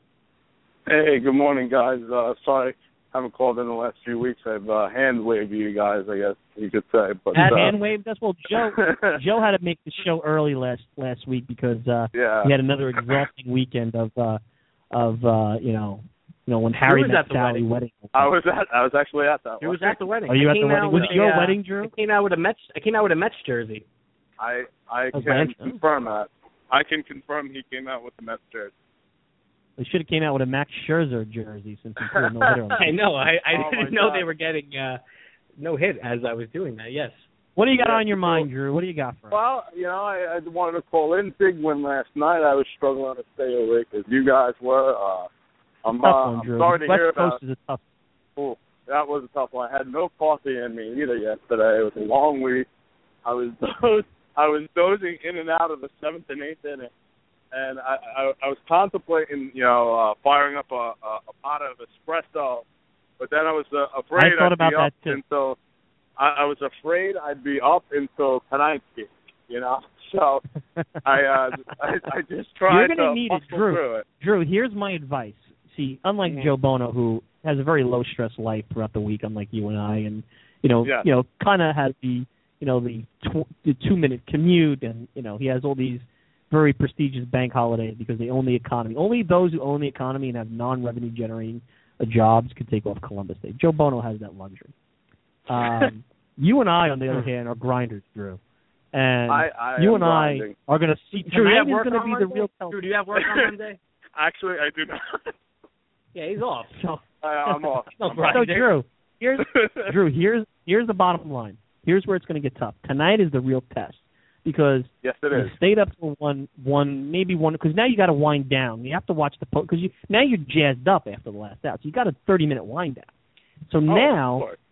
You got, you know, you probably don't want to nap. You got some things going on here. I certainly do Saturday afternoon. Nine o'clock tonight, it's forty-five minutes early, but this is where it's going to be where the rubber meets the road, and it's going to be tough. Oh, yeah. But I think I tonight think is going to be a lot tougher. You're going to need think, the espresso think... tonight. Yeah, I don't know if Maxwell House Coffee is going to do it. Now, I have three cups of coffee no. in me this morning to do this show. I don't know oh, if it's boy. in my best interest from a health standpoint to have more within the same day. Probably but not. I might have... I'm, I'm... I'm going to uh, give you my opinion. It's probably not in your best interest. You probably want to go right to the espresso or switch to the espresso uh, going forward.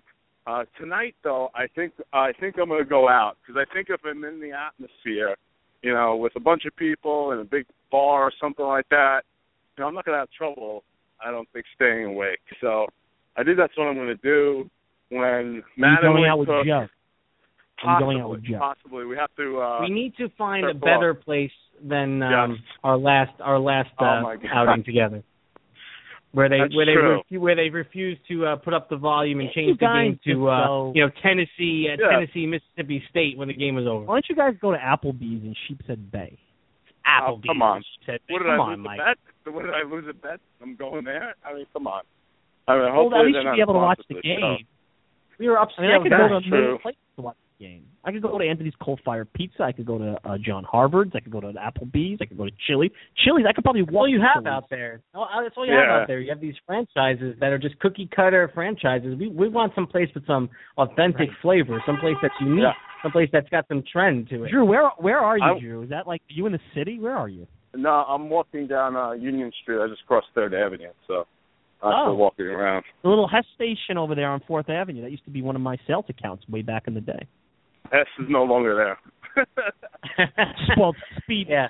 Uh, guys, they spent all they spent all their money on uh, Mike Silva. Be the around. They used to be the around the clock uh, deli across the street. Another counter. Yep. So. Yeah. yeah. That, so what do you got? What else you got for us? No, other than, just, uh, other than advice I, on when, how to stay up. When he took, when Mattingly takes out Kershaw, I said to myself, "We're in business. This is what I've been waiting for. This is what." I was waiting for since the second inning. This is when Drew woke up after dozing off. Drew didn't really watch the game until when Kershaw came out.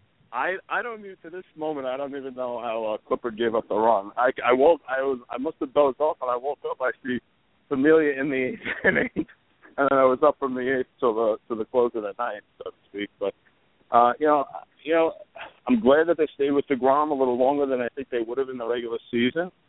Um, you know, for te- to. But Terry Collins, you got to look at it like this. I don't think he trusts a lot of the arms, if not all of the arms, in that bullpen. So I think he works backwards. I think he's like, look, Familia nine plus if I need. I got to get seven innings out of my starters, and that like yep. in between part, I don't know what I'm going to do. I'm just going to. Yeah, he's going to go and flip him. He's going to go. He, listen. Yeah.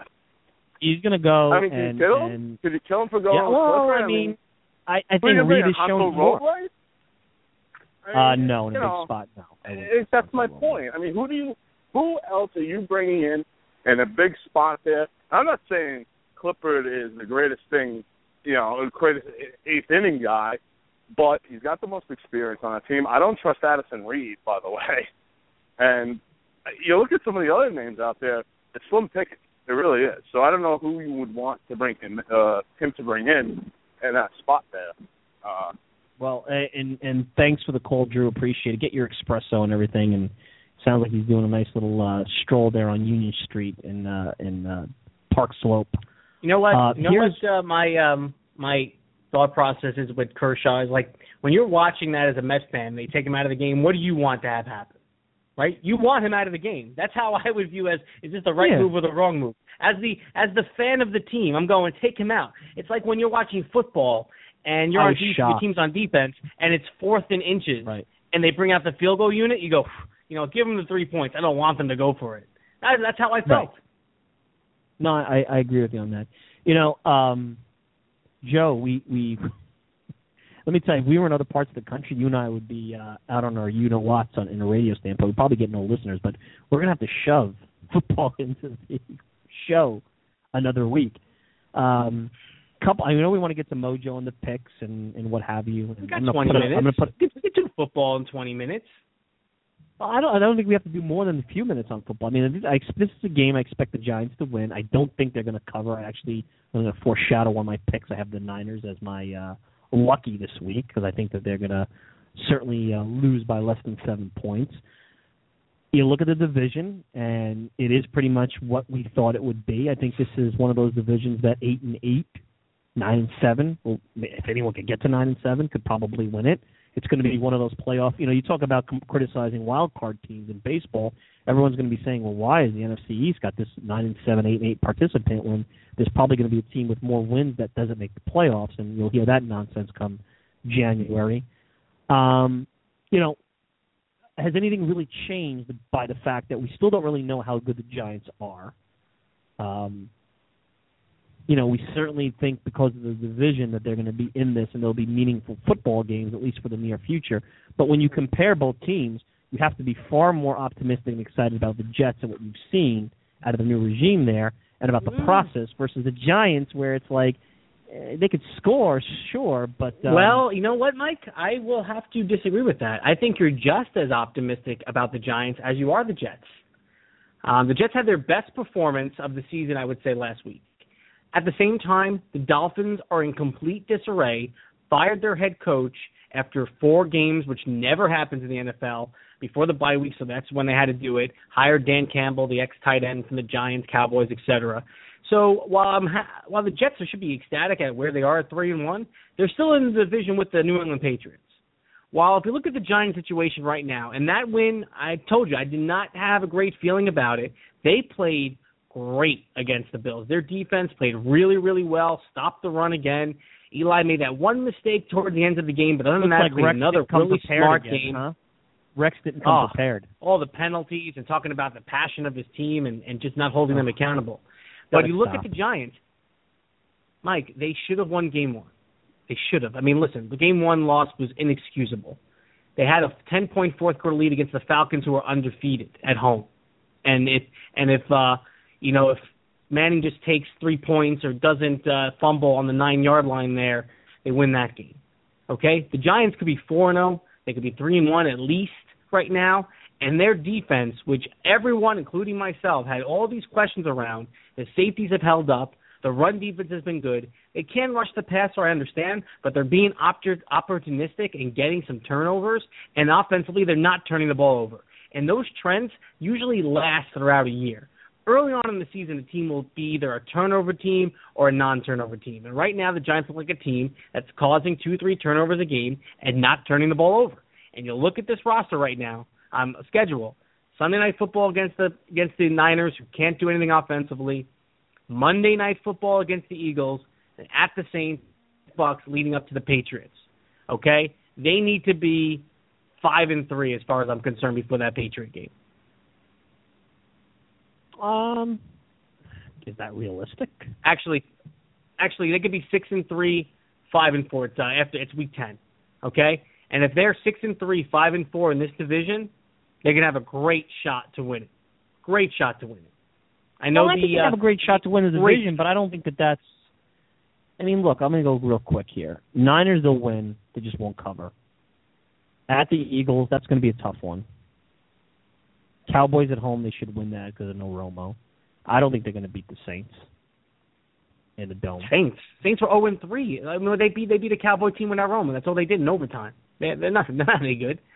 It's, you know, they're eventually things are going to go their way. Bucks are in, awful. Uh, the dome. The Bucks, yeah, they could beat them.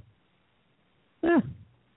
It'll be interesting to see what that December sixth game against the Jets, where those teams are at, mm. at that point. It will be. That's a that's a big one. That big. Let's uh, let's get our buddy from uh, North Carolina on, Joe. Let's uh, let's see what Mojo's got for us uh, here as we wrap up the show. Again, if you want to pop in with a call, the number six four six seven one six eight one eight seven. Mojo, uh, you're on, Mike and Joe. Uh, how you doing? I'm sure it was a, a busy football Friday down in the South and a busy evenings Friday night and Saturday morning for you. How are you?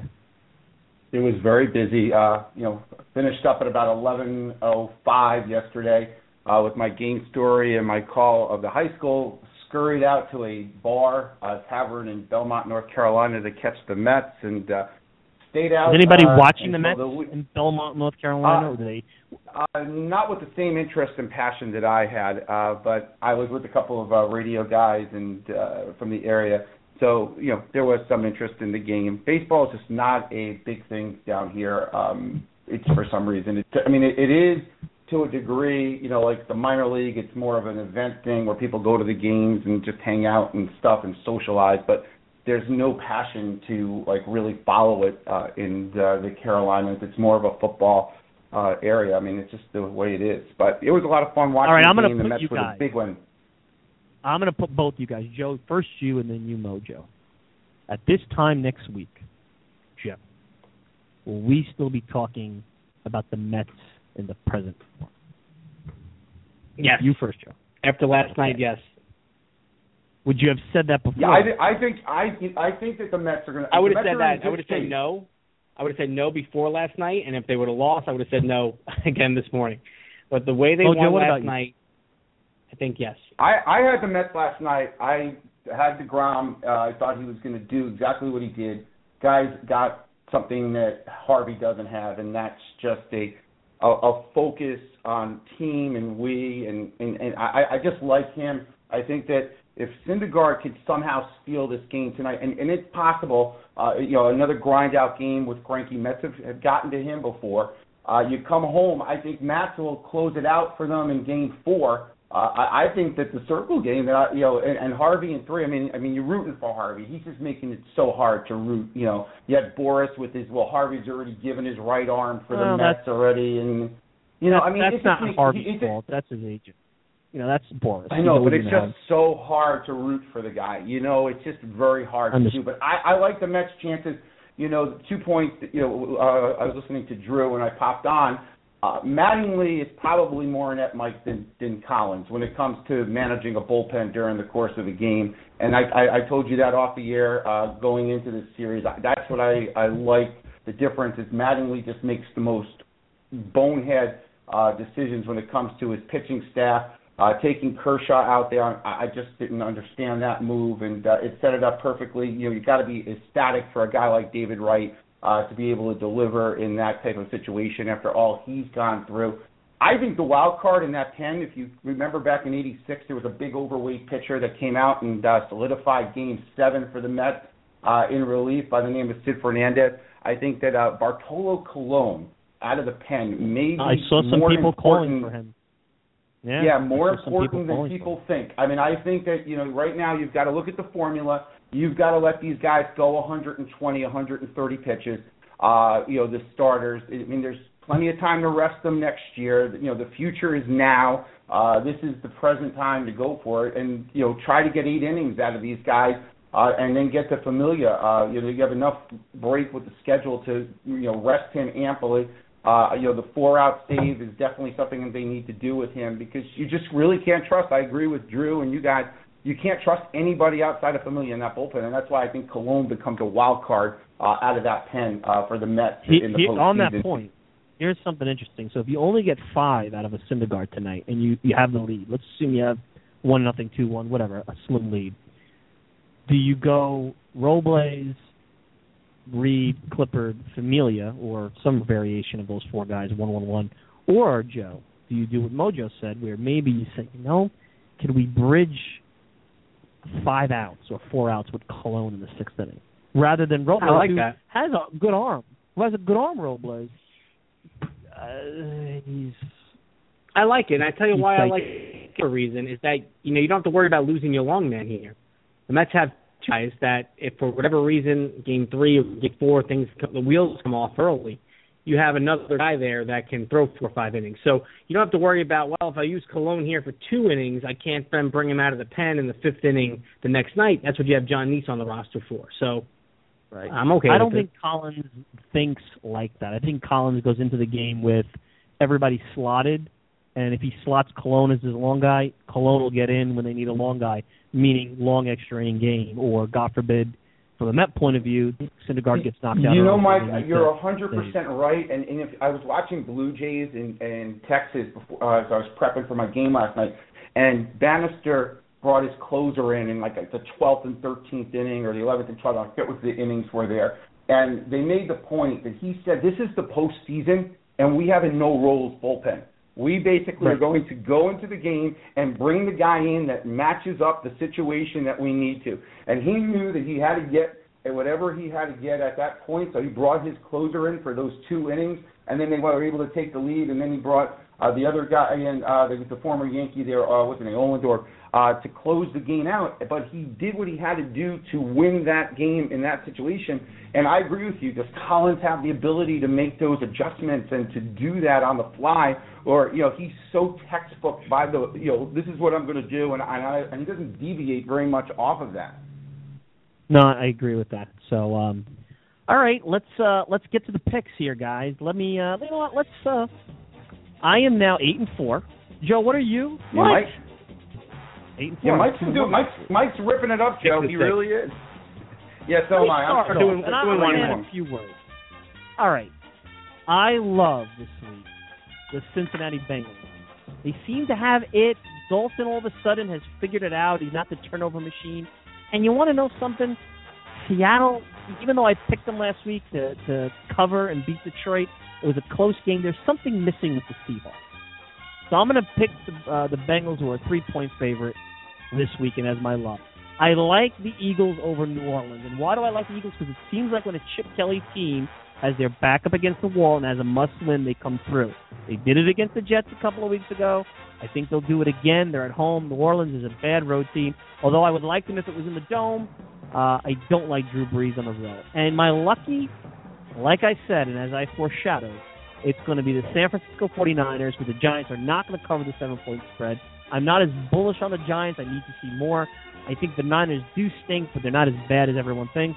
Kaepernick does have a way of coming up with a big moment, a big game, and I don't think the Giants can really stop too many teams, despite the fact that you're impressed with them against the sloppy and unprepared Rex Ryan Buffalo Bills last week. So those are my Week five picks. Why don't we go to Joe? Joe, you want to kick it, and then we'll wrap up a Mojo. I was eight and four. What are you, Joe? Sure. So two and one last week, six and six overall. I got the Monday night winner with the uh, Lions late comeback that almost turned into a win. Um, I like the Broncos minus four and a half at the Raiders. Now listen, I understand the Raiders uh, pass rush might give uh, Peyton Manning some problems. I'm weary of that a little bit, but at the same time, the Broncos just keep on finding ways to win, not by huge margin, but they're doing it up. And again, I think it's the Broncos defense that's the difference in this game. I think they forced Carr into some turnovers, and I think Peyton Manning usually throws three hundred yard games against the Raiders. So, you know, historically he's been very, very good against them since he's come back to Denver. I'll take the Broncos minus four and a half as my like pick. My love pick is the Ravens, minus six and a half against the Browns. The reason for this, the Ravens finally got off the schneid after three bad losses, so was able to get that Thursday night win in dramatic fashion against the Pittsburgh Steelers. They've now had over a week to get prepared for this game, and the Browns just aren't any good. They're one of the more disappointing franchises year in and year out. You feel like they added a couple of weapons, and maybe this is going to take to turn the corner, and it, again, it's not this year. So I love Uh, the Ravens minus six and a half. And my luck pick is the Jags. They're actually a three-point dog at Tampa Bay. I think the Jags win this game. I don't think it's going to be that close, actually. The Buccaneers are brutal. They're brutal at home. Still have never beaten a team at home under Lovie Smith. Jameis Winston just isn't ready here. And I think Blake Bortles makes enough plays to his wide receivers, Allen Hurns and Allen Robinson. So my luck pick is the Jaguars plus three. All right, Joe. All right, Mojo, bring it home. I'm a, I'm allowed to pick a game, even though you're on, on a game, right? We're allowed, we can do yep, that yeah, now. Yeah, just don't pick okay. the same. Don't pick the same team. No, no, no, no, no. What happened was it's the, the, the one game I circled with this with the minimal board. I like the Raiders as the best bet of the week. I think uh, the line was five. It's four and a half. Uh, whatever you get it. Um, Jack Del Rio was the interim coach with the uh, Denver Broncos last year. Uh, Oak City is really improved. They actually should have beat the Bears. Uh, a couple of mistakes on the road. They're going to be home. It's a divisional game. Uh, you're getting four and a half, five points. Uh, oh, the Broncos playing close to the best right now, where they're not blowing people out. I, I like the Raiders uh, getting the points as my best bet. I think they may even actually win the game outright, upset Denver on uh, this uh, week. Uh, it's one of those games that I just circle it and it looks good. I like t- uh, the San Diego Chargers at home on Monday night. Uh, laying the field goal against the Steelers. Pittsburgh is like the Packers. They're good at home. On the road, they're a very overrated team, yet the public seems to like them. Remember Mike Vick and his performance in San Diego last year, guys? Uh, I do. I remember it vividly. Um, I, I like the Chargers to try to get healthy against the Steelers on Monday night. And then my luck, I was going to go with the Rams getting the ten, but I'm going to switch this to the Tennessee Titans as my lucky pick to beat that guy, uh, the defensive genius in Western New York. Uh, this line started out at three with Buffalo laying the field goal. You got about sixty-eight percent of the public on uh, the Buffalo Bills, and now the line is down to pick 'em uh, one uh, in favor of Buffalo. So I think Tennessee coming off the bye at home, Marcus Mariota. Uh, a lot of people like him, and he's got some weapons with Wright and Delaney Walker. They're able to run the ball. Bill's a little bit banged up. We all know Rex, when he's got a coach, uh, what happens, the penalties and everything else. I'm going to take Tennessee as my lucky pick to uh, beat Buffalo at home this week. So, Mojo, at nine o'clock, will you be in your humble abode? Will you be at a bar? Will you? Where will you be watching Greinke Syndergaard? Um, I've got a lot of college fo- I've got college football going on today. Um, I've got to get ready for my Redskins show tomorrow. I do it uh, at Dale Earnhardt Junior's uh, abode, Whiskey River. Uh, he's a big Redskin guy, and there are actually seven Redskin affiliates still in North Carolina. That was the team before the Panthers. So they do the play-by-play at the station, and I do an hour pregame uh, from there. So I will be working on that, watching DeGrom. So I will watch, do a little work, and then, Joe, you're right. I will go back. I don't like to break the karma. So I will drive thirty minutes up to Belmont and uh, sit there uh, with the guy from last night, and uh, we will watch Noah Syndergaard bring it back to New York with a two nothing lead. I- I'm pumped. I mean, this is one of those uh, times of years we've been waiting so long, guys, for this Mets team to give us something to get excited about, and uh, it- it's here. So we've got to enjoy it and, and take the ride uh, for as long as we can. All right, Mojo. Hot water. Be well, Mojo. Yeah, I got in some hot water with my coworkers. Like, they had this date scheduled for a while to uh, get together. One of the girls came back. Oh. She was in Dubai for a number of – so they wanted to go out for drinks. Why do you want to hang out with people at work? I, I enjoy it. They enjoy me. I enjoy them. I have fun with them. Man. I got invited to their wedding. I got invited to a wedding this week. You, got, you, get, you have to work with these people. You want to hang out more hours with them? I'm going to go for a wedding out. But um, so – They got I got the invite, and I tried to break it to three girls who don't care about sports that, guys, I can't do drinks and dinner tonight because of the Mets game. And they, they're like, what? That makes no sense. Just watch on your phone. Like, can't you just check on your phone? I'm like, I did the math. I said one sixty-two times nine. I was like, I've watched and paid attention to one thousand four hundred fifty-eight games for the last nine years so I could have a game like Saturday. I'm yeah. like, I'm really sorry. You guys won't get it. Just just trust me how important it is to me. All due respect, my old credo is, and you're married, I'm involved, so we're not looking, we're not on the prowl.